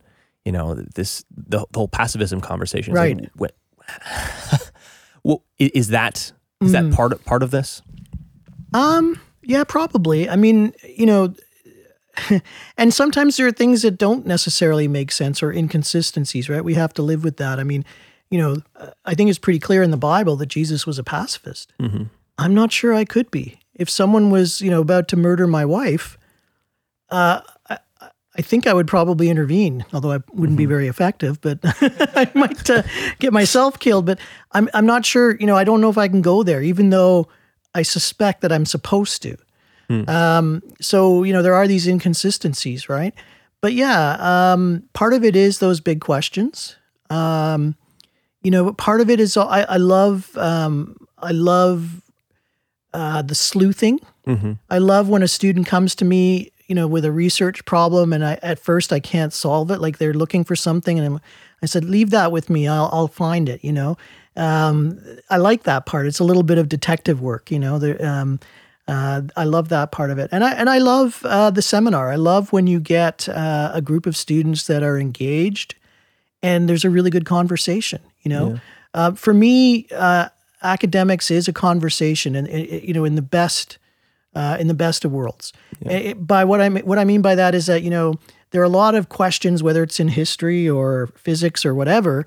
You know, uh, we think we've got it sorted. We've, we've settled what the, the reality is, right? Yeah. And that might that might actually pertain for you know 20 30 years and then some young turk comes along and says actually i've done some more research or i've looked in the archives and and they turn the whole thing on its head. Right. Right. And and uh, and sometimes that can be hard for people, and they can get a lot of uh, flack for it. Yeah. Um, but I see history as a conversation. You know that the, um, we're always kind of advancing a little bit, and but it's never completely settled. You know. Yeah. Um, and I and I uh, I think that's a really apt uh, metaphor. I like it. Um, so the times where I've been really happy in the classroom are those times where um, there is that conversation. I'll give one example. Um, uh, I've had a lot of great classes. I just had a really good class a couple mm-hmm. of years ago uh, in contemporary Europe, but the, there was one class that stood out. It was a fourth year seminar on international relations. So looking at uh, a lot of issues in the interwar period and into the Second World War. And I think there were about uh, 12 in that class, and most of them went to grad school. Some really great, uh, brilliant students. A couple of them, well, one of them I know is, is a professor now. Uh, but they would have knock them down, drag them out fights about certain things. I remember we were talking about the question of did the Allies do enough to uh, you know to help the Jews when they when they were you know when when the, the Holocaust was going on, and the room was evenly divided, mm. and they were talking about you know, attack angles of bombers and and collateral damage and how quickly the Germans could rebuild the track and what did the uh, the inmates think and like they were bringing everything and and it, it was that ability to dig and and to bring different things to bear, right? Mm-hmm. Um, and they didn't get in a fist fight or anything, but but you know there there there were some heated moments, but Right. it was such a great seminar because these guys were all uh, passionate about it. They were smart and they knew how to find little bits of information. And, you know, the reality is, in some of these questions, you can make a solid case either way, right? Uh, it's not That's always the scary thing. yeah, you know, it's not, and, and I tell my students that because they, they sometimes they'll say, "Oh, I only got a C because you don't agree with me," and you know, I really strive not to do that. I mean, I'm I'm a human being, so maybe from time to time my biases uh, creep in, but I know I've given A's to papers that are diametrically opposed on a particular subject. To me, it's the quality of the argument that matters more than the actual thesis, right? Um, and I do think there are some some issues where you could make a solid case either way. You know, Yeah. Like- well, I mean, even like you were talking about like some of the talking about some of the ethics of the end of, of World War, especially in, in World War II. I was thinking about. I've I've heard even people claim like you know, it didn't need to end by bombing two whole cities. I mean, you, you- can demonstrate that power just by dropping it in a field. Yeah. Yeah, that's I mean that's my own belief. Um uh, it's funny. It's like have we almost just solved that problem and realized, oh shit, we we screwed that one up. yeah, I don't know. I think I think you know at the popular level there's still a lot of support for uh, the use of the atomic bomb. Um, I know that when I first started teaching at, at Laurier Brantford, uh, you know, I talked about uh, that. Um, excuse me. I, I dealt with that issue, and um, you know, I, I talked about. There's a, a famous book by a man named Gar Alperovitz where he talks about the use of the bomb and basically argues that it was more uh, a warning to the Soviet Union. You know, we have this weapon and we will use oh, it. interesting. I think about Um, that dynamic. And one of the guys that was taking the course was in his, uh, I think he was 78 at the time. He ended up doing his BA and finished when he was 82 or 83. Uh, he had been, uh, he had never seen action, but he was he he was in he was in the armed forces about to go over, and he said, from my perspective, that bomb prevented me from going over to the Pacific Theater. And you know, I mean, uh, you know, so he's a guy that lived it, right? So here I am, this Right. pipsqueak, you know, 35 years old or whatever I was at the time, telling him. But you know, he actually, to his credit, he he listened and he said, eh, you know, there's some there's some truth there, and and it may in some cases be a both and, Yeah. right? You know, but certainly um, um, the perception was that they were saving um, saving American lives by doing that. Uh, my view is that, like you said, that there were other ways of perhaps demonstrating the effectiveness of the bomb um, that could have, you know, obviated the the need to drop it on a city and and kill civilians. Uh, but you know, people, it's again p- complexity, right? People say, well, why didn't they just do a, um, a blockade? You know, that would have been more humane. Well, in the First World War, there's a, you know there's a, a lot of new research coming out, including by a Laurier student who's very impressive, a young woman named uh, uh, Alice Cundy, um, who you know says that the blockade in World War One was not exactly a cakewalk. There were a lot of innocent children in, in Germany that uh, that died as a result of the blockade. So you know, I think one of the myths we need to confront about war is that there's a humane way of of, of waging war. Whether you get a bullet in the head or an injection or you're uh, vaporized by an atomic bomb, you're still dead. There's sacrifice. There's Yeah. people are gonna die, and you gotta. Figure And, out and one of the great best. myths is that there's surgical strikes, right? I mean, we, we hear that terminology all the time, right? Well, it's just we'll use a drone, and and and none of our guys will get killed, and we'll only kill the bad guys. Well, it doesn't work that way. right? You know, it's like the old uh, Star Trek episode of you, you know the original Star Trek. It's so cheesy, but I, I love it. It's a product of the '60s. But there was actually an episode where they went to this planet and uh, they, they were actually having a war uh, by computer, and they would not actually fight. And they'd say, "Okay, uh, uh, you and, and you two over there and her, you've been hit, and you have to go to the vaporizer." And Kirk's like, "No, nobody's going to the vaporizer," and, and he's saying, "You've sanitized war."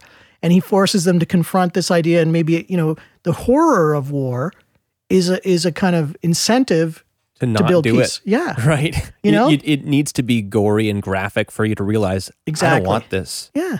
Right. That's interesting. So I Okay, so uh, what I was even trying to maybe get at with my previous question, I, I hadn't quite, hadn't quite fully formed in my head yet, but I, I guess what I was wondering is, you know, you've spent so much time, you know, you've I'm sure you've written written a bunch on, on this these periods. What's you know, I, like I, I even open up saying, you know, are we headed for war? What's what's what's the key thing we can learn, or that maybe that you would want students to, to learn, or people right now to learn from that period about our current moment? And I mean, I also I guess want to remind you, I'm, I'm if you got somewhere to be, you, you can you could be quick with this answer, but I mean, if, if you want to even try to unpack a little bit of the story of of of some right. of the those narratives you followed, I, I would be really interested to hear. Sure. Um, I think that's a, a, great question. Again, I know I've said that, but you've asked some really good ones. Um, and it's always a way of buying time too, right? As I try and think, I, I think that um, yeah. So, I mean, the things I want students to to get uh, are numerous, and and one of them is complexity, right? Mm-hmm. Um, we have a tendency to want things to be neat and tidy. And I think history is messy. You know, mm. uh, I'm always suspicious of these books that say the five reasons uh, that war is coming or the seven reasons that, you know, the Roman Empire fell. No, it's not that, you know, the periodic table, everything's lined up and it's right. also neat and tidy. No, no, no. It's not that easy. I believe in complexity. Um, and I believe uh, that we need to try and establish uh, what I you know what's called historical empathy. Uh, in the sense, again, sometimes people are wrong, but I think we also need to understand um, the the factors on the ground at the time. As I gave the example, you know, living in Nazi Germany, right? Mm-hmm. Um, and um, and then I think we you know we need again maybe it has to do with humility, but it also has to do with how carefully we read things again, the German history course, I think that's why I love teaching the German history because there are so many elemental things that, that come up in that course, right? The, you know, the role of the individual, um, you know, uh, dictatorship, all these things. Uh, but I used to use, um, I, I, used to use a couple of books um, in the course. One was a, a, a, book on the Holocaust called um, uh, Hitler's Willing Executioners by a, an author named Daniel Goldhagen. Mm. And um, the students would be mesmerized by that book and really, you know, really angry and, and they, they would be very angry at the Germans and they'd want to kind of, you know, call them to account. And then, you know, the next book I would use is a book by a man named uh, W.G. Sebald called On the Natural History of Destruction that talks about the Allied bombing campaign uh, late in the war against civilian targets, and suddenly they'd want to okay, they'd want to string up the. Uh, well, um, I mean, one of the things that the Allies did, especially a fellow named uh, Bomber Harris uh, uh, in Britain, um, was he wanted to punish the Germans, and, and he felt that the, the best way to do to kind of win the war would be to pound German cities like Dresden and Hamburg into into rubble. And so uh, you read that, you know, Sebald is not an apologist for the, the Nazis by any means, but he describes the, the horror of these carpet bombings. You know, mm. uh, they actually created like tornadoes from the, the heat of the incendiary bombs. And uh, I think it's important that if we're going to give full weight and, and try and understand the horror of what was done by the Germans, we also need to give equal opportunity to to understand the horror that was done to Germans. Right. I think if we if we suppress that, then we're only giving um, encouragement to neo Nazis and people that say, "See, it's a, it's the the answer is we're evil, and, and, we're uniquely evil." And I don't think that's a good answer. Um, there's a, an example I like to, to cite in, in a couple of my courses. Uh, mm-hmm during the trial of uh, Adolf Eichmann, who was a, a high ranking uh, Nazi who helped plan the, the final solution, uh, there were various witnesses. And this one fellow Yehiel Dinur, was a survivor of Auschwitz. And when he, it came time to confront, to give his evidence and to confront Eichmann, he fainted. And afterwards, they said, you know, the journalists gathered around him and they said, you know, was it just the, the evil of Eichmann and, you know, that, that, that made you, you just couldn't face it? And he said, No, it wasn't that at all. He said, I looked at him and I thought, He is me. I could do this. And, and as a Christian, right away, we understand that, right? It's the fallenness of, of, yeah, of humanity. Yeah, yeah. Uh, but a lot of people struggle with that, and I thought, what a what a fascinating thing to say, and and I think it's true. If, if the lesson is that the Germans are uniquely evil. I think that's the wrong lesson to take from the Shoah, right? And uh, so. Um, yeah, so I, you know the German history is good that way because there's these elemental things that you can bring in and, and get students to think Yeah. about those things. Well, right? and, and a weird thing about I'm just thinking about our kind of our current moment is that like both of the term Nazi and Hitler have been co-opted to. I, I think ma- basically just because we've totally thrown out our uh, blatantly religious language, we, we needed something new in place of Satan and demons. Right. So now we have we have Hitler and we have Nazis, and Nazis are the people who do the work of of Hitler, mm-hmm. in the same way that demons are the ones who do the work of Satan. And Hitler, when when we use that name, it's like it, it doesn't even have to do with the historical figure. I know very very little about the historical Hitler. Mm. I who Hitler is to me when I hear that word is it's a it, it's a word that references the the character of pure malevolence and evil. Yeah. Right. And it's like people talk about like oh Trump is as bad as Hitler, and it's like. Dude, I don't, I don't even think Trump. I don't even think Hitler is as bad as Hitler. Yeah, like I, mean, I, I don't. I don't think we're like. it's we've totally lost something really probably important about that that story and and that people group, and it's like, well, even I hear about like there's almost a sort of national uh, identity hatred for for like like I imagine it would suck to be a German right now, or trying to trying to come to terms with what it means to be a German in the especially you know in, in years that were more more close to the events of, of World War II. Like I mean, now we're we're a little bit further away from those from that moment, but like yeah, if we just kind of have this even like the, there, if you look at a lot of like video games, they they have like Nazi zombies or like it's like the the Nazi is the almost the archetypal character of evil, and it's mm. like those are my people. How do you deal with that as as a as a German? Like you know, Yeah.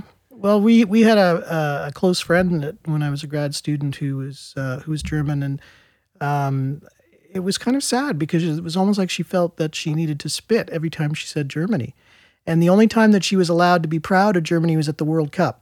Which they regularly win, of course, right? And she would be shouting with joy, but you know, and and I think that's really dangerous because I think that suppresses the national feeling and, and there's a resentment that could build right and uh, so i do think that germany is um, is starting to, to be able to come back into the world and, and play a, a a sensible role and i think you know if you look at the um, Syrian uh, refugee crisis and and also some of the things that have been going on around COVID, I think uh, Germany has come off quite well.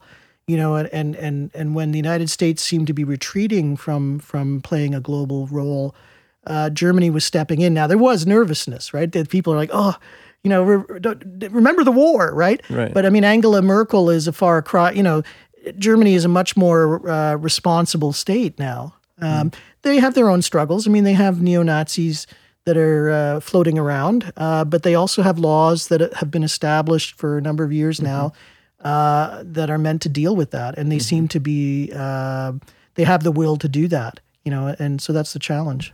So I have a, a story that's playing out in my head, and I'm not sure if it's if it analogous at all to to what what re, like you know what historically happened in Germany. But I'm I, I- I've talked to Evan a little bit about this too. Like so in in the moments you know preceding the Holocaust in the the kind of mass genocide of Jews and the mass hatred by I mean I don't I guess the Nazis, but probably even just sort of the common mm-hmm. like you said before, there's there there was going to be the extremists, and then there was the common people who just weren't going to rock the boat.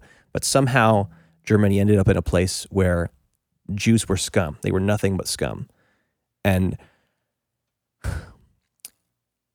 did they get there because of a legitimate problem, or was it just Hitler wanted to point to somebody who was this? He he wanted to have somebody to, like. I guess why why did they hate the Jews so much? That's a really simple question, I guess. Right.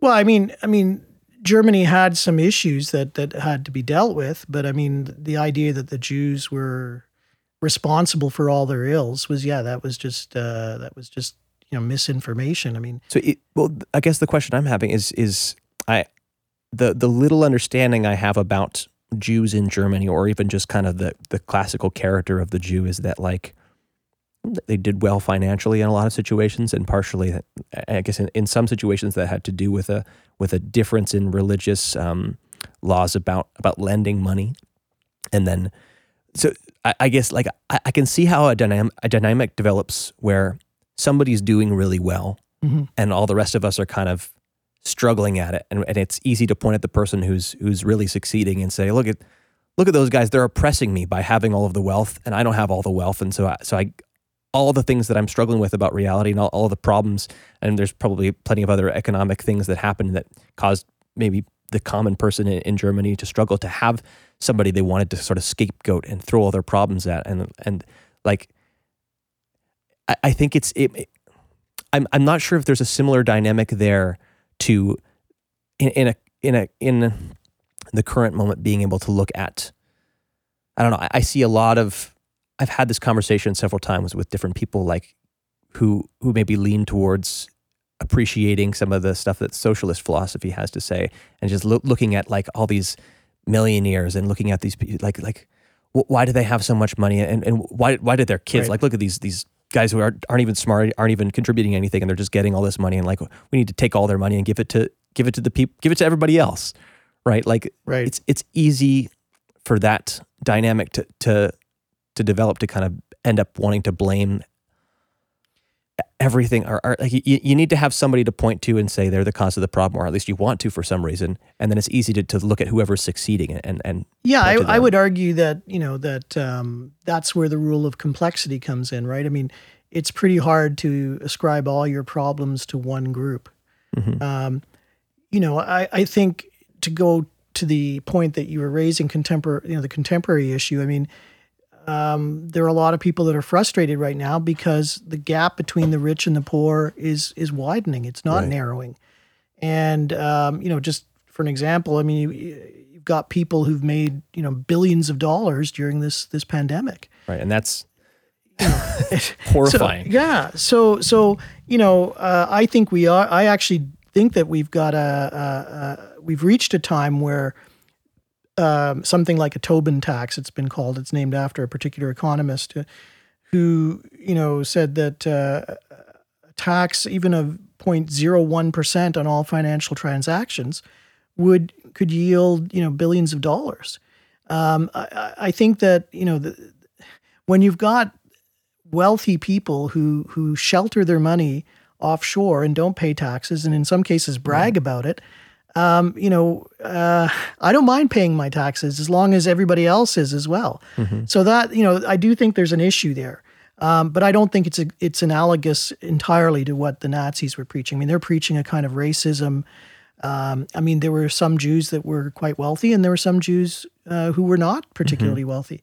What was surprising about Germany was that actually their their Jewish population was more well integrated than some other European countries. I mean, if you'd asked a European person in 1900, where is there likely to be a kind of uh, widespread persecution against Jews, they might have said France, not Germany.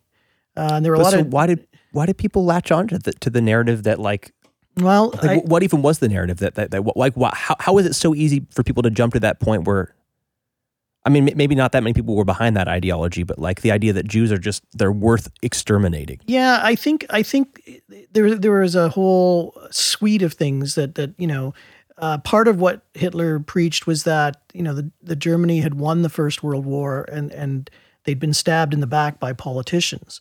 Uh, so that was not a reality uh, in the sense that you know they they we didn't lose the election okay Exactly. I, I wasn't going to say it, but uh, I mean, it, and it's you know, it's called the big lie, right? I mean, if you read Mein Kampf, which I've had students read in the past, I mean, he says a a lie repeated often enough becomes truth, and and that's the scary thing about what's just happened is that there are people that really believe that the election was fraudulent, and he started saying it before the election even happened. So you know, anyways, so there was that the stab in the back, right? Uh, because Germany um, was actually in Allied territory at the end of the First World War.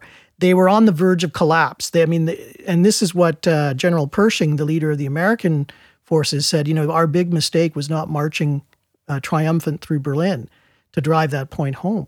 But they didn't do that because it's it's And about so- the it's about the narrative that the people yeah. And so, you know, there was that. And then, and then, you know, um, France was quite um, keen to punish Germany after the war. And so that you have, uh, you know the occupation of the Rhineland, and you have a lot of German industry being crippled. And then in the 1920s, you have something called hyperinflation, where you know you needed a wheelbarrow of, of marks to go buy your food. People wanted to be paid at noon rather than five because that five hours would you know carve in half your pay.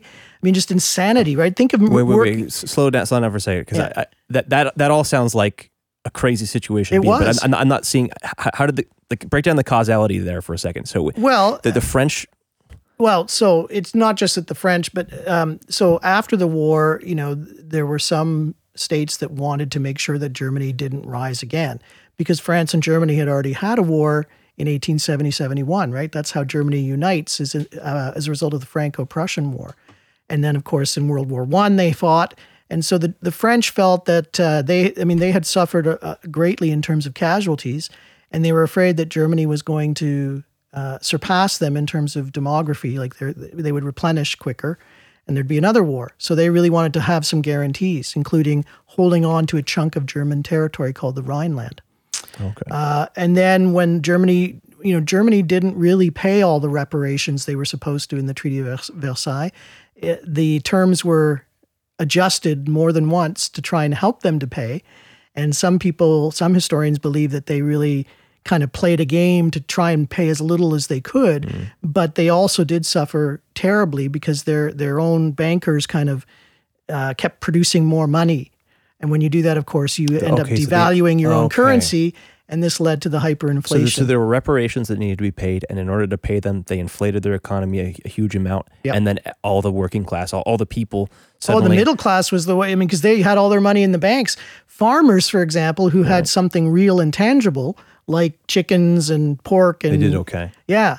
But it was the middle. It was the middle class, and so this was a then- so radicalizing moment. So looking at that situation, I'm saying it's like so when when suddenly everybody who had all their faith in the state, when when the the floor gets pulled out from underneath them, they need somebody to say. uh, Especially, it's easy to look at the people who are still doing well, Yeah. especially the doing doing the best, who have the most money, and say, Yep. "How come they have all the money?" Exactly. And so I do think there are analogies there. I, I was very reluctant to draw that analogy to, you know between Trump and because I think that the, the the the cry of Nazism, as you kind of suggested, gets tossed around way too easily, right? We mm-hmm. talk about soup Nazis mm-hmm. or lawn Nazis, which you mm-hmm. know in a sense develop uh, uh, devalues the term Nazi, right? Uh, but there are similarities. I think that that kind of um, resentment, the politics of resentment, and then you know the the fabrication of of, of, of narratives that aren't really truthful. Right. Those are the Well, things I see as similar. the thing is that that once when there's resentment there and there's a there's a legitimate problem associated with it, you can't ignore that and just say that that's being you know that's being Hitlerian. Right. Like if if the middle class is really struggling, or if if whatever. I mean, loo- looking at that moment in Germany and said like a, after this war, that I mean that's that's actually really helps me to kind of understand a little bit more that situation. But like. These people are actually struggling. They're, Yeah. they're all financially totally screwed yeah. and who do they blame that on? It's like how do you how do you deal with that? You, Exactly. you you you almost well like this is interesting. Even I'm just kind of processing this as as I say it. But my um my roommate in college, um, I went to this really kind of small and independent uh, Bible school in North Carolina, um, and both of us have some interest had some interesting experiences there. But he went on to go study at Wheaton Bible Okay, College after yeah. that, and um, he got one of the most crazy. I think it's a, a bachelor of arts. Somehow he managed to get his like his project he needed to graduate. He convinced the professor or whoever he needed to talk to to let him write a hardcore metal album as his project. And it was on. Uh, see if you could even pull it up. To I, I think he he explains it somewhere exactly what what the credit is or or how he managed to anyway, he's a very creative guy, anyways, and is a good negotiator. He figured out he figured out how to write write metal music as his as his university project, um, and and in that this album he did is called Ishmael. He kind of breaks down the difference, at least part of the difference he sees between, you know, the two sons of of Abraham, Ishmael and Isaac Interesting. right? And and he looks at their the different narratives surrounding um, sort of freedom from sin. Is that and I, I've got to try to follow this because I, I think the way because because Islam I think really has an identity associated. They, they really associate with Ishmael in, in that story Yeah. as like we're the sort of the rejected son or whatever. Um, and I'm not sure if I'm totally getting that right, but that's kind of what I understood from what he's talked to me Yeah. about. And he's talked about how, you know, there's there's a difference between having. Well, he, he talks about this idea of a scapegoat, and and, and he has this really. I I I think that I forget which song it is. Um, he has a song talking about the difference between you know, uh, Christ dying for our sins and being able to blame our sins on Satan. And it's like both of those are a form of redemption. Where one of them, if we can blame everything on on somebody and, and have a scapegoat, that absolves us from our sins, but it leads to a really bad place. But the other other version of redemption from sin is sort of taking responsibility for your sin and and dying along with Christ or or, or Yeah. entering into Christ's death. And it's like there's, you know, that's a, that's a much better path towards redemption, but the other one is a lot easier. It's a lot easier to stack up all the things that are wrong around you, and and you know, and point to somebody and say it's all their fault, and then you know, Exactly. and then they they die for you. It's like there's there's a difference between saying all my sins are Jesus' fault and that's why he had to die, and saying Jesus died for my sins, and somehow that teaches me how to die too. Yeah. And I think that's the difference between, like we said, um, Did you, did you find that? Were you able to find his project? Yeah, I, the sorry. name of his uh, program was Integrated Discipline Disciplinary Areas Musical Engineering plus Theology plus Ancient Language. wow. like that is a mouthful. so he, he studied Islam and eh, wait, inter, can you read that again? Interdisciplinary. I- Musical engineering, theology, and ancient languages. Yeah. Yeah. So I mean, that's definitely not staying in your lane. I love guys like that. Sorry, I interrupted you. But No, I, I have to probably get going too, Okay. but uh, I mean, we couldn't to be continued. But yeah, um, I just think uh, it's the difference going back to, you know, Bourdain when he looked at the people who were supporting Trump. excuse me. He, he saw people that had some legitimate grievances, even though he didn't necessarily agree with the path that they took. Whereas it's really easy for us to say, you know, these are just uh, crazy people that are, you know, you know what I mean. Uh, it, it's um, when you have a situation like this arise, there's always something. There's always a, a certain degree of legitimacy. There's there's something that's not right, right. and to just pass it off as as a freak movement or you know uh, mass stupidity or something like that. I mean, there were people that made fun of Hitler, right? Charlie Chaplin made that movie, The Dictator. It's hilarious. Yeah. Well, a few years later, it wasn't so funny, you know. So I think we have to take these things as red flags and say, you know, what what's underlying these? What what is um, prompting these kinds of reactions? Um, And yeah, it's see the human there. yeah, exactly. Yeah. Is that sort of that that complexity principle? Is that humans are complicated? Yeah, I know it sounds it sounds like the kind of thing you might read on a self help book, but uh, I, I, I, I like self help books. So. good. Anyway, thank you so much for Oh, I coming out appreciate today it. and, and It's sitting down and fascinating. tack- talk with me for a while. Yeah, Yeah. maybe maybe we can do it again. Yeah, lovely that. All right. Well, that was interesting. If you enjoyed this conversation, consider sharing it with someone else you think might find it interesting. Even better, try to find someone you think might disagree with something here and take some time to listen to their perspective. Try to have a meaningful, good faith conversation. Practice listening deeply and patiently, and speaking clearly and precisely. I think if we can get better at this, we might actually change the world. Anyway, thanks for listening. I'll catch you next time.